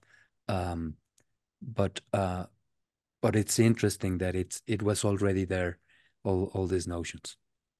Yeah, for sure, for sure. Um, okay, I'm just looking through our notes to see. Um, are there any other major discussion points that you wanted to make sure we mention, or should we bring things we've gone through like Plato, we've talked a lot about Plato and the Timaeus. Um, so the Platonic tradition is like carried on um, by a, some teachers, but I think some issues happen um, in terms, it's not like a continuous tradition. Um, eventually, I think a version of Platonism emerges at some point, I think in the first century BCE, that's usually referred to as Middle Platonism, that is influenced by earlier early um, philosophers like Antiochus of Ascalon. And that form of Platonism has a as a sort of like distinctive quality to it, I think, right? Well, we, we have to consider that like Neoplatonism, Middle Platonism is a tag used by uh, uh, an etiquette used by by academics. Um, the this period it's characterized by uh, a distancing of Platonism from skepticism.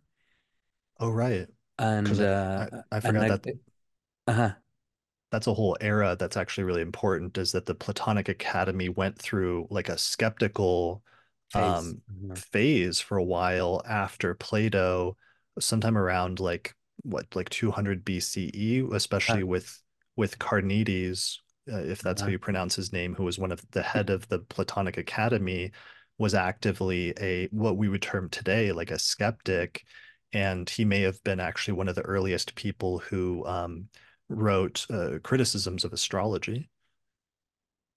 I'm I'm not sure about that uh, uh, as a as a critic of of, of astrology.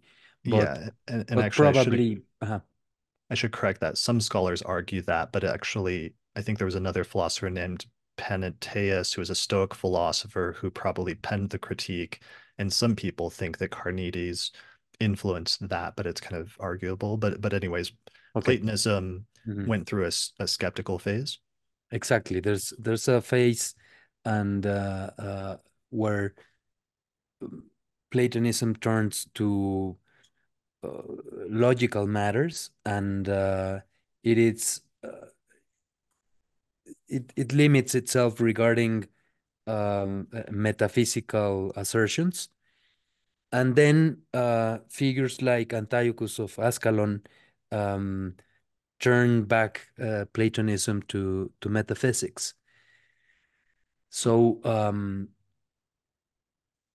there are several uh, developments which uh, are more for the harmony of Plato and Aristotle, and those who uh, oppose it. And this is one of the characteristics of, of Middle uh, Platonism however, there is more of a continuity of metaphysics, um, of Platonic metaphysics between Middle Platonism and so-called Neoplatonism than a stark uh, difference. So uh, again, there's a, a continuity um, of uh, a, a, broad conception of, of Platonism in, in terms of metaphysics, from Plato all the way to the last uh, uh, philosophers, to the last uh, uh Platonists. There, there's no uh, that much um, severe cuts or differences. But okay. there's there's not a, a historical continuity per se. There are times when the uh, academy has been closed and when there has been no no teaching at Athens at least because from very early on Greek philosophy extended to the Middle East and there were places that for centuries housed schools of, of Greek uh, philosophy. So those some schools would still be alive, others declined, and uh, so it's not a straight line, but there is a sort of continuity of, of, of the tradition. Sure. And certainly in the sense of like the Timaeus and some of the different dialogues being um, popular and being passed on and being read and interpreted in different ways. Um, and there's different eras in which parts of Plato's philosophy may have been emphasized more or less, like during that skeptical phase versus during Middle Platonism and Neoplatonism. And so you have this Middle Platonism phase, um, and then you have eventually Neoplatonism, which is usually um, said to have started with um, Plotinus in the what is the, the third century, I guess it would be. Uh-huh. Yeah. And then and then you get the era of Platonism that we've been talking about, where you have this succession of like Plotinus, his student Porphyry, his student Iamblichus, and then eventually Proclus, um, where there's some intermediary teachers student relationships in between those two. But then it eventually sort of culminates with Proclus as the, the last really ma- major figure, although there are a few other minor commentary commentators and other ones after Proclus. Uh, well, it's been argued. Um, I'm not that knowledgeable, but uh, about Damascius, but uh, but it's been argued that he has also uh, uh, he's also a very relevant figure. Okay. And uh, at, at, at um, not only as a continuator, but uh, because of work of his own.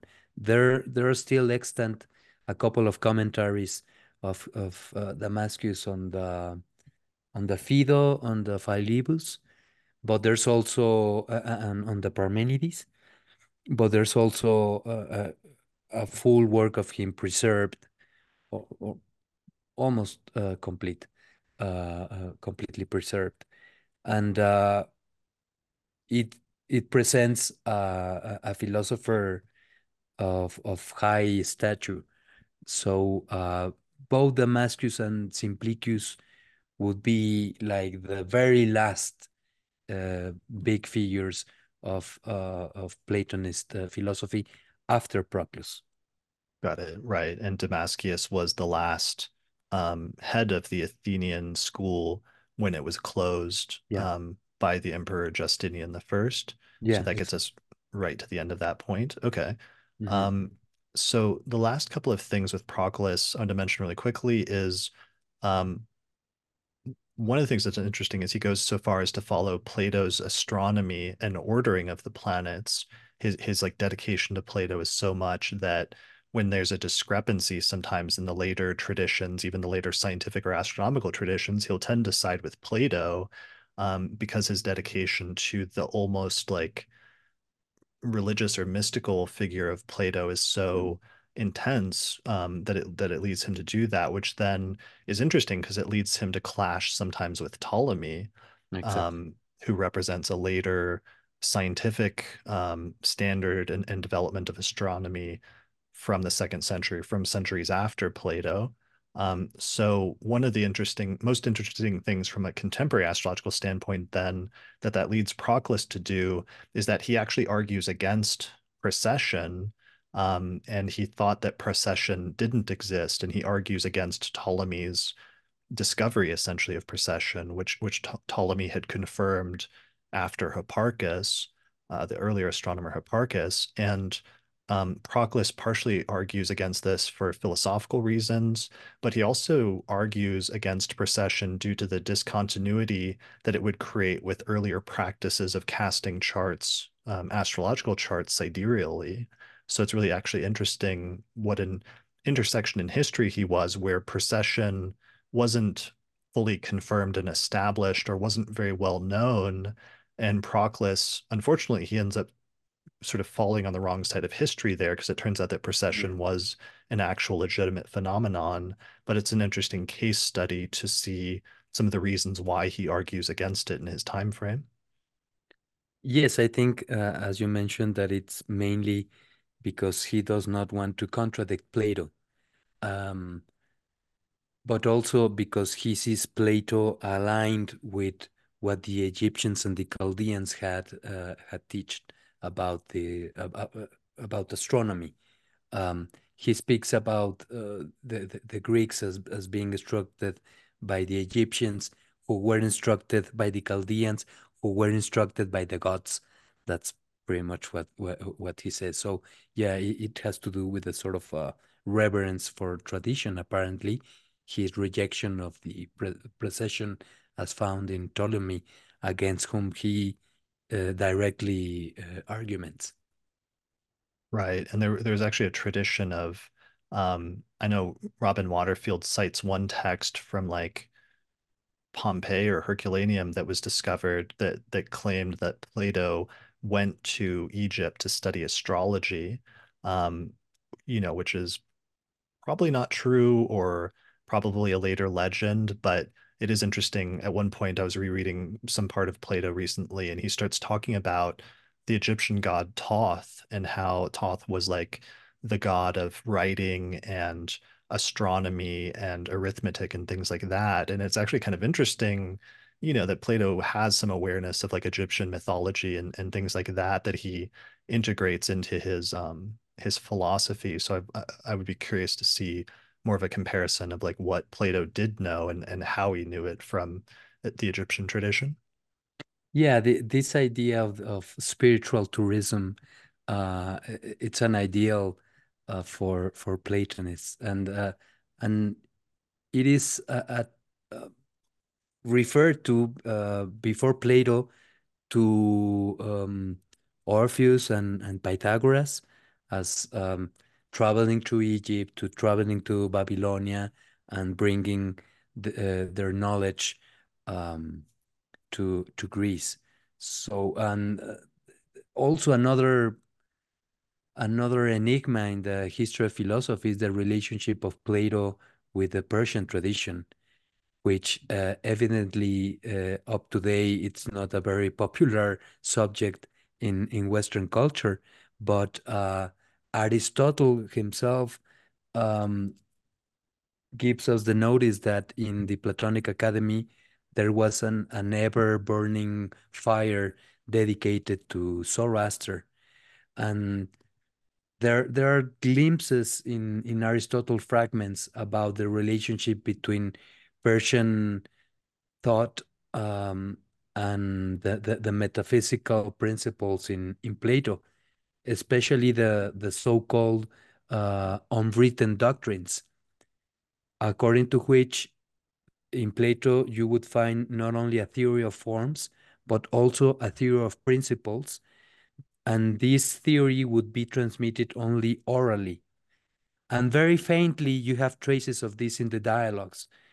But uh, the dialogues would be preparatory to what would be um, a metaphysical uh, a theory that would be the hardcore of, of Platonism, and which might even be the source for uh, Aristotelian notions as as form of, uh, and matter. Uh, by the way, the the principle of unity and the principle of uh, um, the uh, illimited the limited principle or the um, the other the um, uh, dual uh, uh, principle.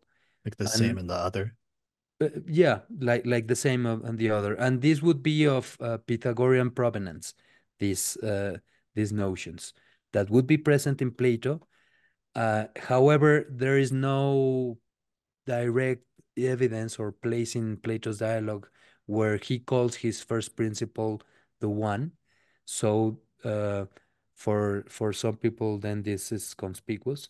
But um, right after plato speusippus and xenocrates which are his successors there is direct evidence that uh, they they use these uh, metaphysical notions as the, the, the main constructs of their um, ontological models and and these notions are present all the very all the way to the very last Platonic philosophers like Proclus and and, and Damascius. Um, and this is a gigantic problem in the interpretation of of Plato and, and Platonism that probably has no no solution, definitive uh, uh solution, but uh, at the same time, it cannot be just uh, ignored. Yeah, I'm glad you brought that up because it's like the Persian Empire had already invaded Greece, you know, once or twice before prior to Plato.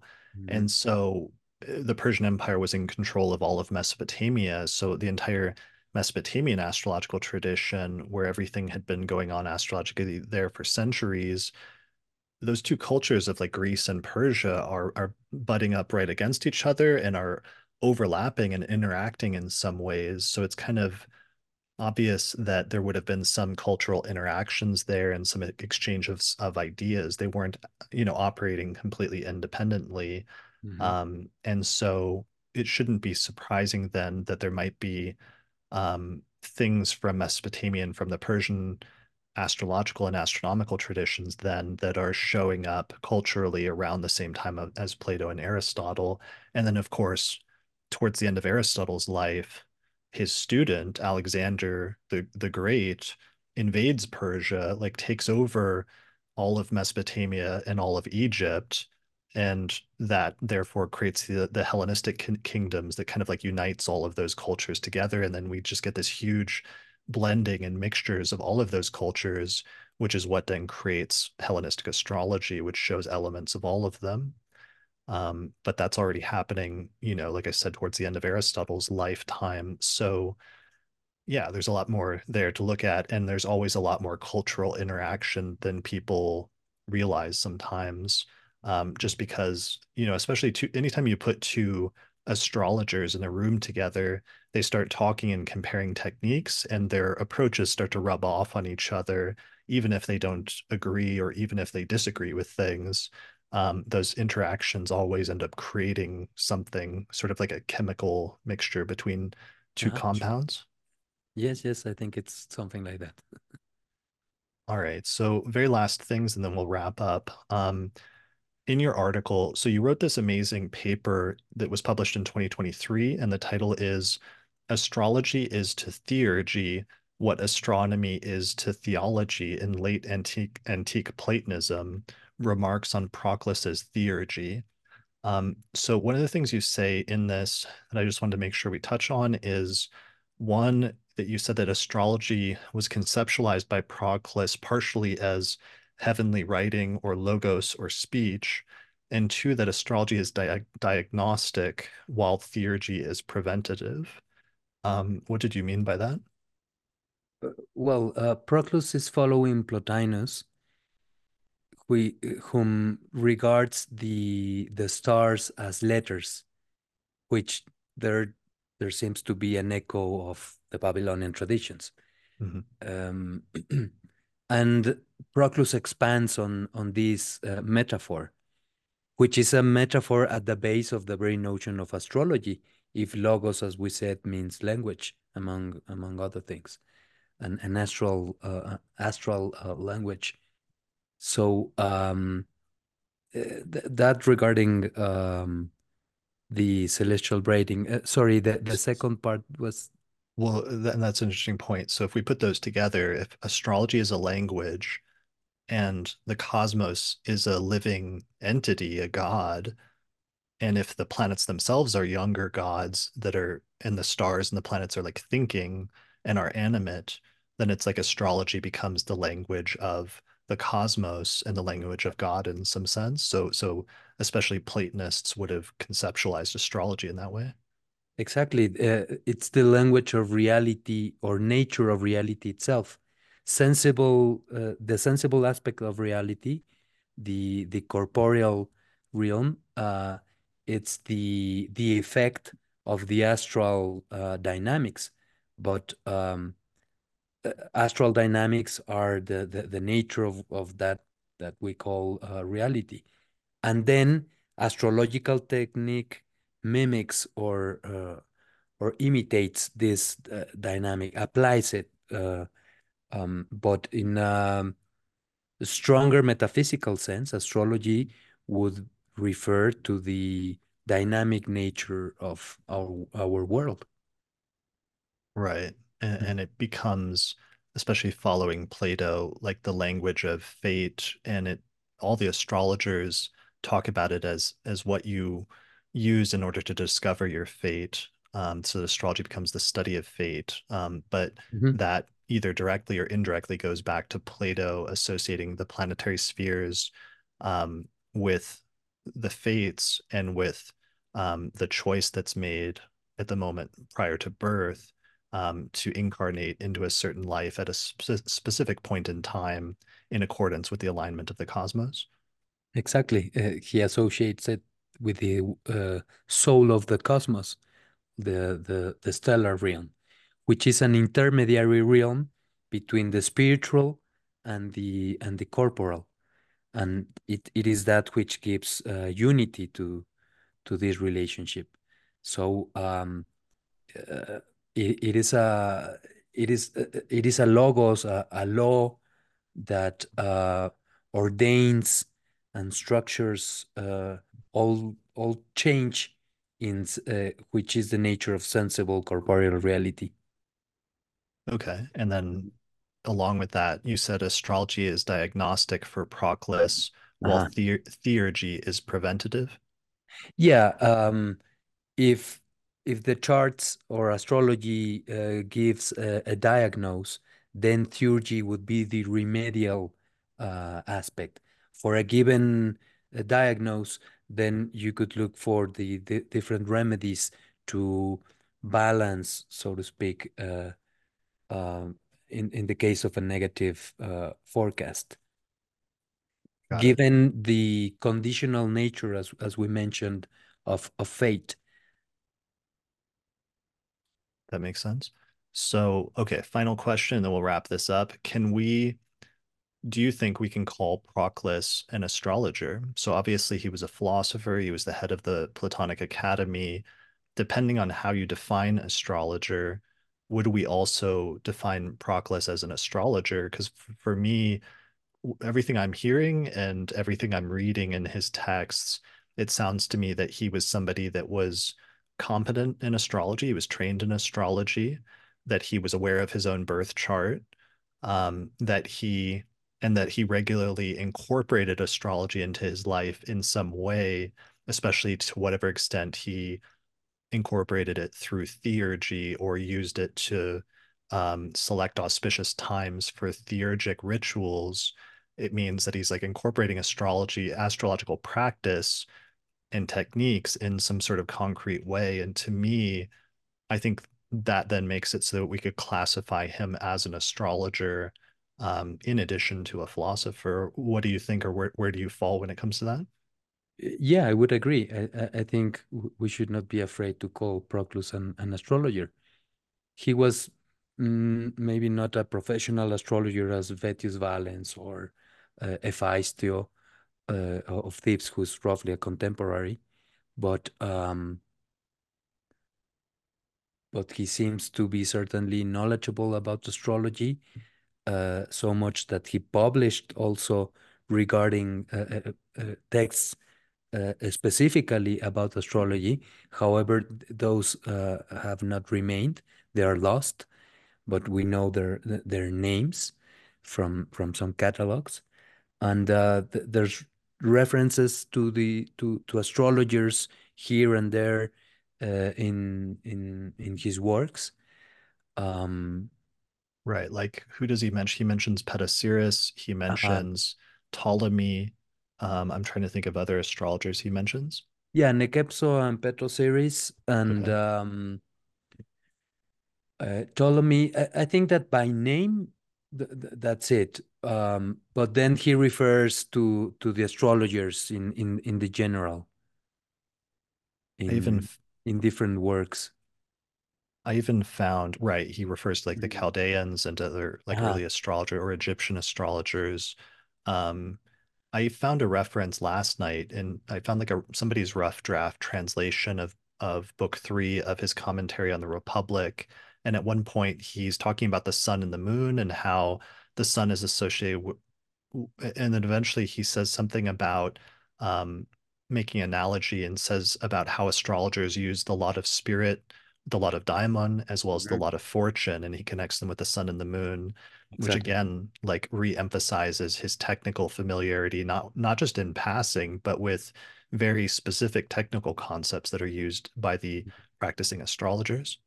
Yes, exactly. There there are very specific references even to the lot of fortune and lot of the daimon in the commentary on the on the Republic. And if one looks at the commentary of the Timaeus, that's a treasure of astrological references. There are very specific, clear uh, mentions of the correlationship between uh, the planets and the faculties of our soul, and he names them and and specifies them very very uh, very clearly. So um, uh, yeah, uh, to uh, I I would argue for a, a Proclus astrologer. Okay, awesome.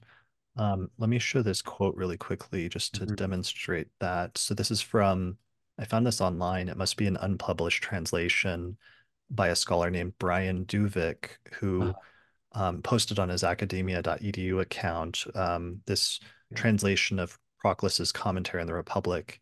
This is from book three, and it says, because he's talking about the daimon or the personal daimon, Proclus is, and he says, This daimon, which we call personal, and fortune control human ways of life, well endowed and even opposite ones, and forms of life, better or worse, and these govern all the matters that are proper to them by the choice of the life. But because he is an administrator of a life of which he is guardian, the daimon directs that person that chooses that life, for example, that of a tyrant or of a king. But the fortune, since it is in charge of the matters distributed from the totality, because it belongs to the order that determines these matters for their lives, is different for each person. Both the multitude of them and the division has been defined not by the forms of life, but by the risings of the totality. While the sun defines the daimon as one cause, the moon defines fortune as another. This is why the lots, too, of the daimon and fortune are discovered from these gods in our births, in our nativities, as it is clear to those who have been trained in astrology. So it's like he's he's doing a commentary on the Republic. He's talking about the daimon being assigned to the soul in the Republic to like help the native carry forward their destiny. And then he starts very explicitly talking about the lot of spirit and lot of fortune and how that's connected in astrology. And this is probably, to me, this is like the highest level discussion and uniting of of Hellenistic astrology with Platonism by a philosopher that that you can find, I think, um, I, I think is demonstrated by Proclus. So for that reason, I think we can definitely call him an astrologer let's say an amateur astrologer in addition to being a professional philosopher? Yes, um, a, a knowledgeable uh, astrologer, uh, perhaps we, we, we may say. Yeah, uh, maybe I shouldn't say amateur. I don't mean that in a negative sense, but in the sense of um, like for not me, professional. Yeah, just not you know he's not making his income or his living from casting charts right but one of my points that i've always made is in the astrological community today, there's a lot of people that I classify as astrologers that don't make their income primarily through astrology.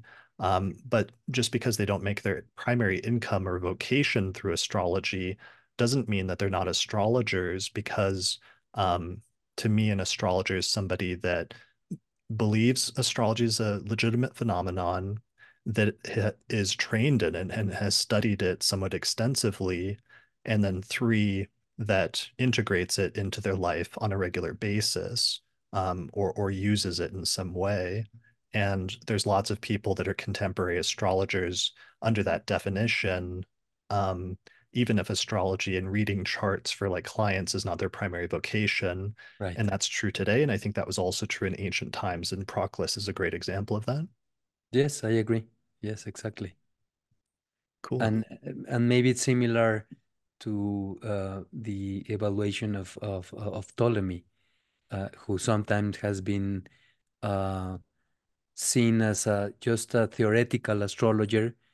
Uh, and it seems so that uh, it seems that it, it, it is so because he was not a professional astrologer, but as you will say, uh, you can it's one thing does not necessarily comes with the with the other and and you can be a very competent knowledgeable astrologer even if the your out, income does not come from astrology. Yeah, I think there was this strong like reactionary movement against Ptolemy in the astrological community in the 1990s, where especially like James Holden, Mm. And Geoffrey Cornelius rejected that Ptolemy was an astrologer because he doesn't use any example charts and because he obviously he had many different interests in other areas and astrology was just one of the things that he talked about but i think um, you're right that that really bears a reappraisal as well because just because he didn't have example charts or even if he wasn't a practicing astrologer in terms of sitting down and reading charts for people i think mm-hmm. he was still an astrologer and he was clearly still somebody that thought very deeply about the subject and also who even though he doesn't cite many astrological authors when i was doing the episode on the lots last month i came across a reference where he actually mentions Nechepso. He just doesn't use it, his name directly. He calls him the compiler, um, but he cites this passage from Nechepso when he's talking about the calculation for the lot of fortune. And he's actually reading the same passage that Valens mentions when he brings up the discussion about the lot of fortune and how it's so ambiguous in the source text that he's drawing on. So Ptolemy was just as engaged in the earlier textual tradition as Valens and Dorotheus and the other astrologers like Proclus were. So I think he was also an astrologer, and and we can't classify him as not being one just because he also did other things or didn't see right. client clients. Yeah, right. Yeah, yeah, I agree. Yeah. All right. Um, this has been amazing. We've we've swept through so many hundreds of years of like philosophy and history and astrology and a lot of stuff. Um, thank you a lot for joining me for this today. This has been really amazing. So you wrote that paper, and people can check that paper out for more. Um, it was published in a book. I'm not sure if it's it's not available online, right? It is. It is on the on the editorial. Uh, it's an Italian editorial, Mimesis. Okay, cool. And, and I think in Amazon. Uh, it can be bought also. Okay. Well, I'll put a I'll put the title of that that paper as well as the book that it's in in the description below this episode if people want to check it out. Um, what other things are you working on related to this topic or Proclus or what's um, coming up for you in terms of the future with your work? Uh, well, the the paper uh, it's also on on my academia.edu uh, profile. Oh, it is. Okay. It, it is I'll, there also available. I'll link um, to it there then. But um, well, uh, I've been trying to to finish uh, because it's a partial work, uh, a, a, book um, after my PhD work, uh, a book on uh, Platonism and astrology precisely. So hopefully one day I might be able to to put it out. And uh, uh, you know, I, I give consultations and, and, and teach astrology too, besides teaching at the university uh, ancient philosophy. And uh, I'm about to start a, a, project of a, a, webinar series on the relationship between philosophy and astrology. So that's what I'm, I'm up to now. Awesome. That's exciting. Um, so you're going to be starting that webinar series soon. I think you're doing the first webinar um, it's going to be a private Zoom webinar starting on February 24th. Is that right? Yes, uh, February uh, 24th, which is the uh, on Saturday. Yeah. Okay, awesome. And you, um, that webinar series will be in Spanish, right? Yes, it would be in Spanish. Okay, great. Um, so people can find out more information about that on your website, which is capulus.com.mx um, as well as your Facebook page, which is facebook.com slash capulus7. And I'll put a link to that in the description below this episode on um, the Astrology Podcast or below this video on YouTube. Um, and that's great to know that you also do astrological consultations and that you're you're available for that. So you're we, we can call you definitely an astrologer. You're a practicing astrologer then. I am. I'm uh, I'm uh, I'm about to complete 30 years since I started studying and practicing astrology. Awesome. All right. As well as teaching. And you said you do private uh, teaching and tutoring? Yes, I do. Uh-huh. That's okay. Right. Amazing. Cool. Well, um, thanks you. Thank you so much for joining me for this today. This is a really amazing discussion. Um, you know, we've been planning on doing it for years. We've been almost about to do it for years, but it finally came together, and I think it happened at the at the perfect time when it was supposed to happen. I'm I'm glad we did it. I think so. I enjoyed it very much, and I uh, thank you very much appreciate the opportunity to talk about Proclus and astrology. Awesome. Well, thanks everyone for watching or listening to this episode of the Astrology Podcast, and we'll see you again next time. If you appreciate the work I'm doing here on the podcast and you'd like to find a way to support it, then consider becoming a patron through my page on patreon.com. In exchange, you'll get access to some great subscriber benefits, including early access to new episodes, the ability to attend the live recording of the forecast each month, our monthly auspicious elections podcast, which is only available to patrons, a whole exclusive podcast series called the Casual Astrology Podcast, or you can even get your name listed in the credits. You can find out more information at patreon.com slash astrologypodcast. Shout out to our sponsor for this episode, which is the Chani app, the number one astrology app for self-discovery, mindfulness, and healing. You can download it on the Apple App Store or on Google Play, or for more information, visit app.chani.com. Special thanks to all the patrons that helped to support the production of this episode of the podcast through our page on patreon.com. In particular, shout out to the patrons on our producers tier, including patrons Christy Moe, Ariana Amour, Mandy Ray, Angelique Nambo, Issa Sabah, Jake Otero, Jeannie Marie Kaplan, Melissa Delano, and Sunny Bozbaz. If you're looking for a reliable astrologer to get an astrological consultation with, then we have a new list of astrologers on the podcast website that we recommend for readings. Most of the astrologers specialize in birth chart readings, although some also offer synastry, rectification, electional astrology, horary questions, and more. Find out more information at theastrologypodcast.com slash consultations. The astrology software that we use and recommend here on the podcast is called Solar Fire for Windows, which is available for the PC at alabe.com. Use the promo code AP15 to get a 15% discount for Mac users, we recommend a software program called AstroGold for Mac OS, which is from the creators of SolarFire for PC, and it includes both modern and traditional techniques. You can find out more information at astrogold.io, and you can use the promo code AstroPodcast15 to get a 15% discount. If you'd like to learn more about my approach to astrology, then I'd recommend checking out my book titled Hellenistic Astrology The Study of Fate and Fortune where I go over the history, philosophy, and techniques of ancient astrology, taking people from beginner up through intermediate and advanced techniques for reading birth charts. If you're really looking to expand your studies of astrology, then I would recommend my Hellenistic Astrology course, which is an online course on ancient astrology where I take people through basic concepts up through intermediate and advanced techniques for reading birth charts. There's over 100 hours of video lectures, as well as guided readings of ancient texts, and by the time you finish the course, you will have a strong foundation in how to read birth charts as well as make predictions.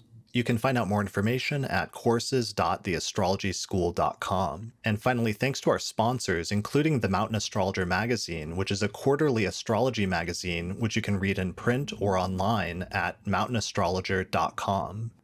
And the Northwest Astrological Conference, which is happening both in person and online, May 23rd through the 27th, 2024 you can find out more information at norwac.net.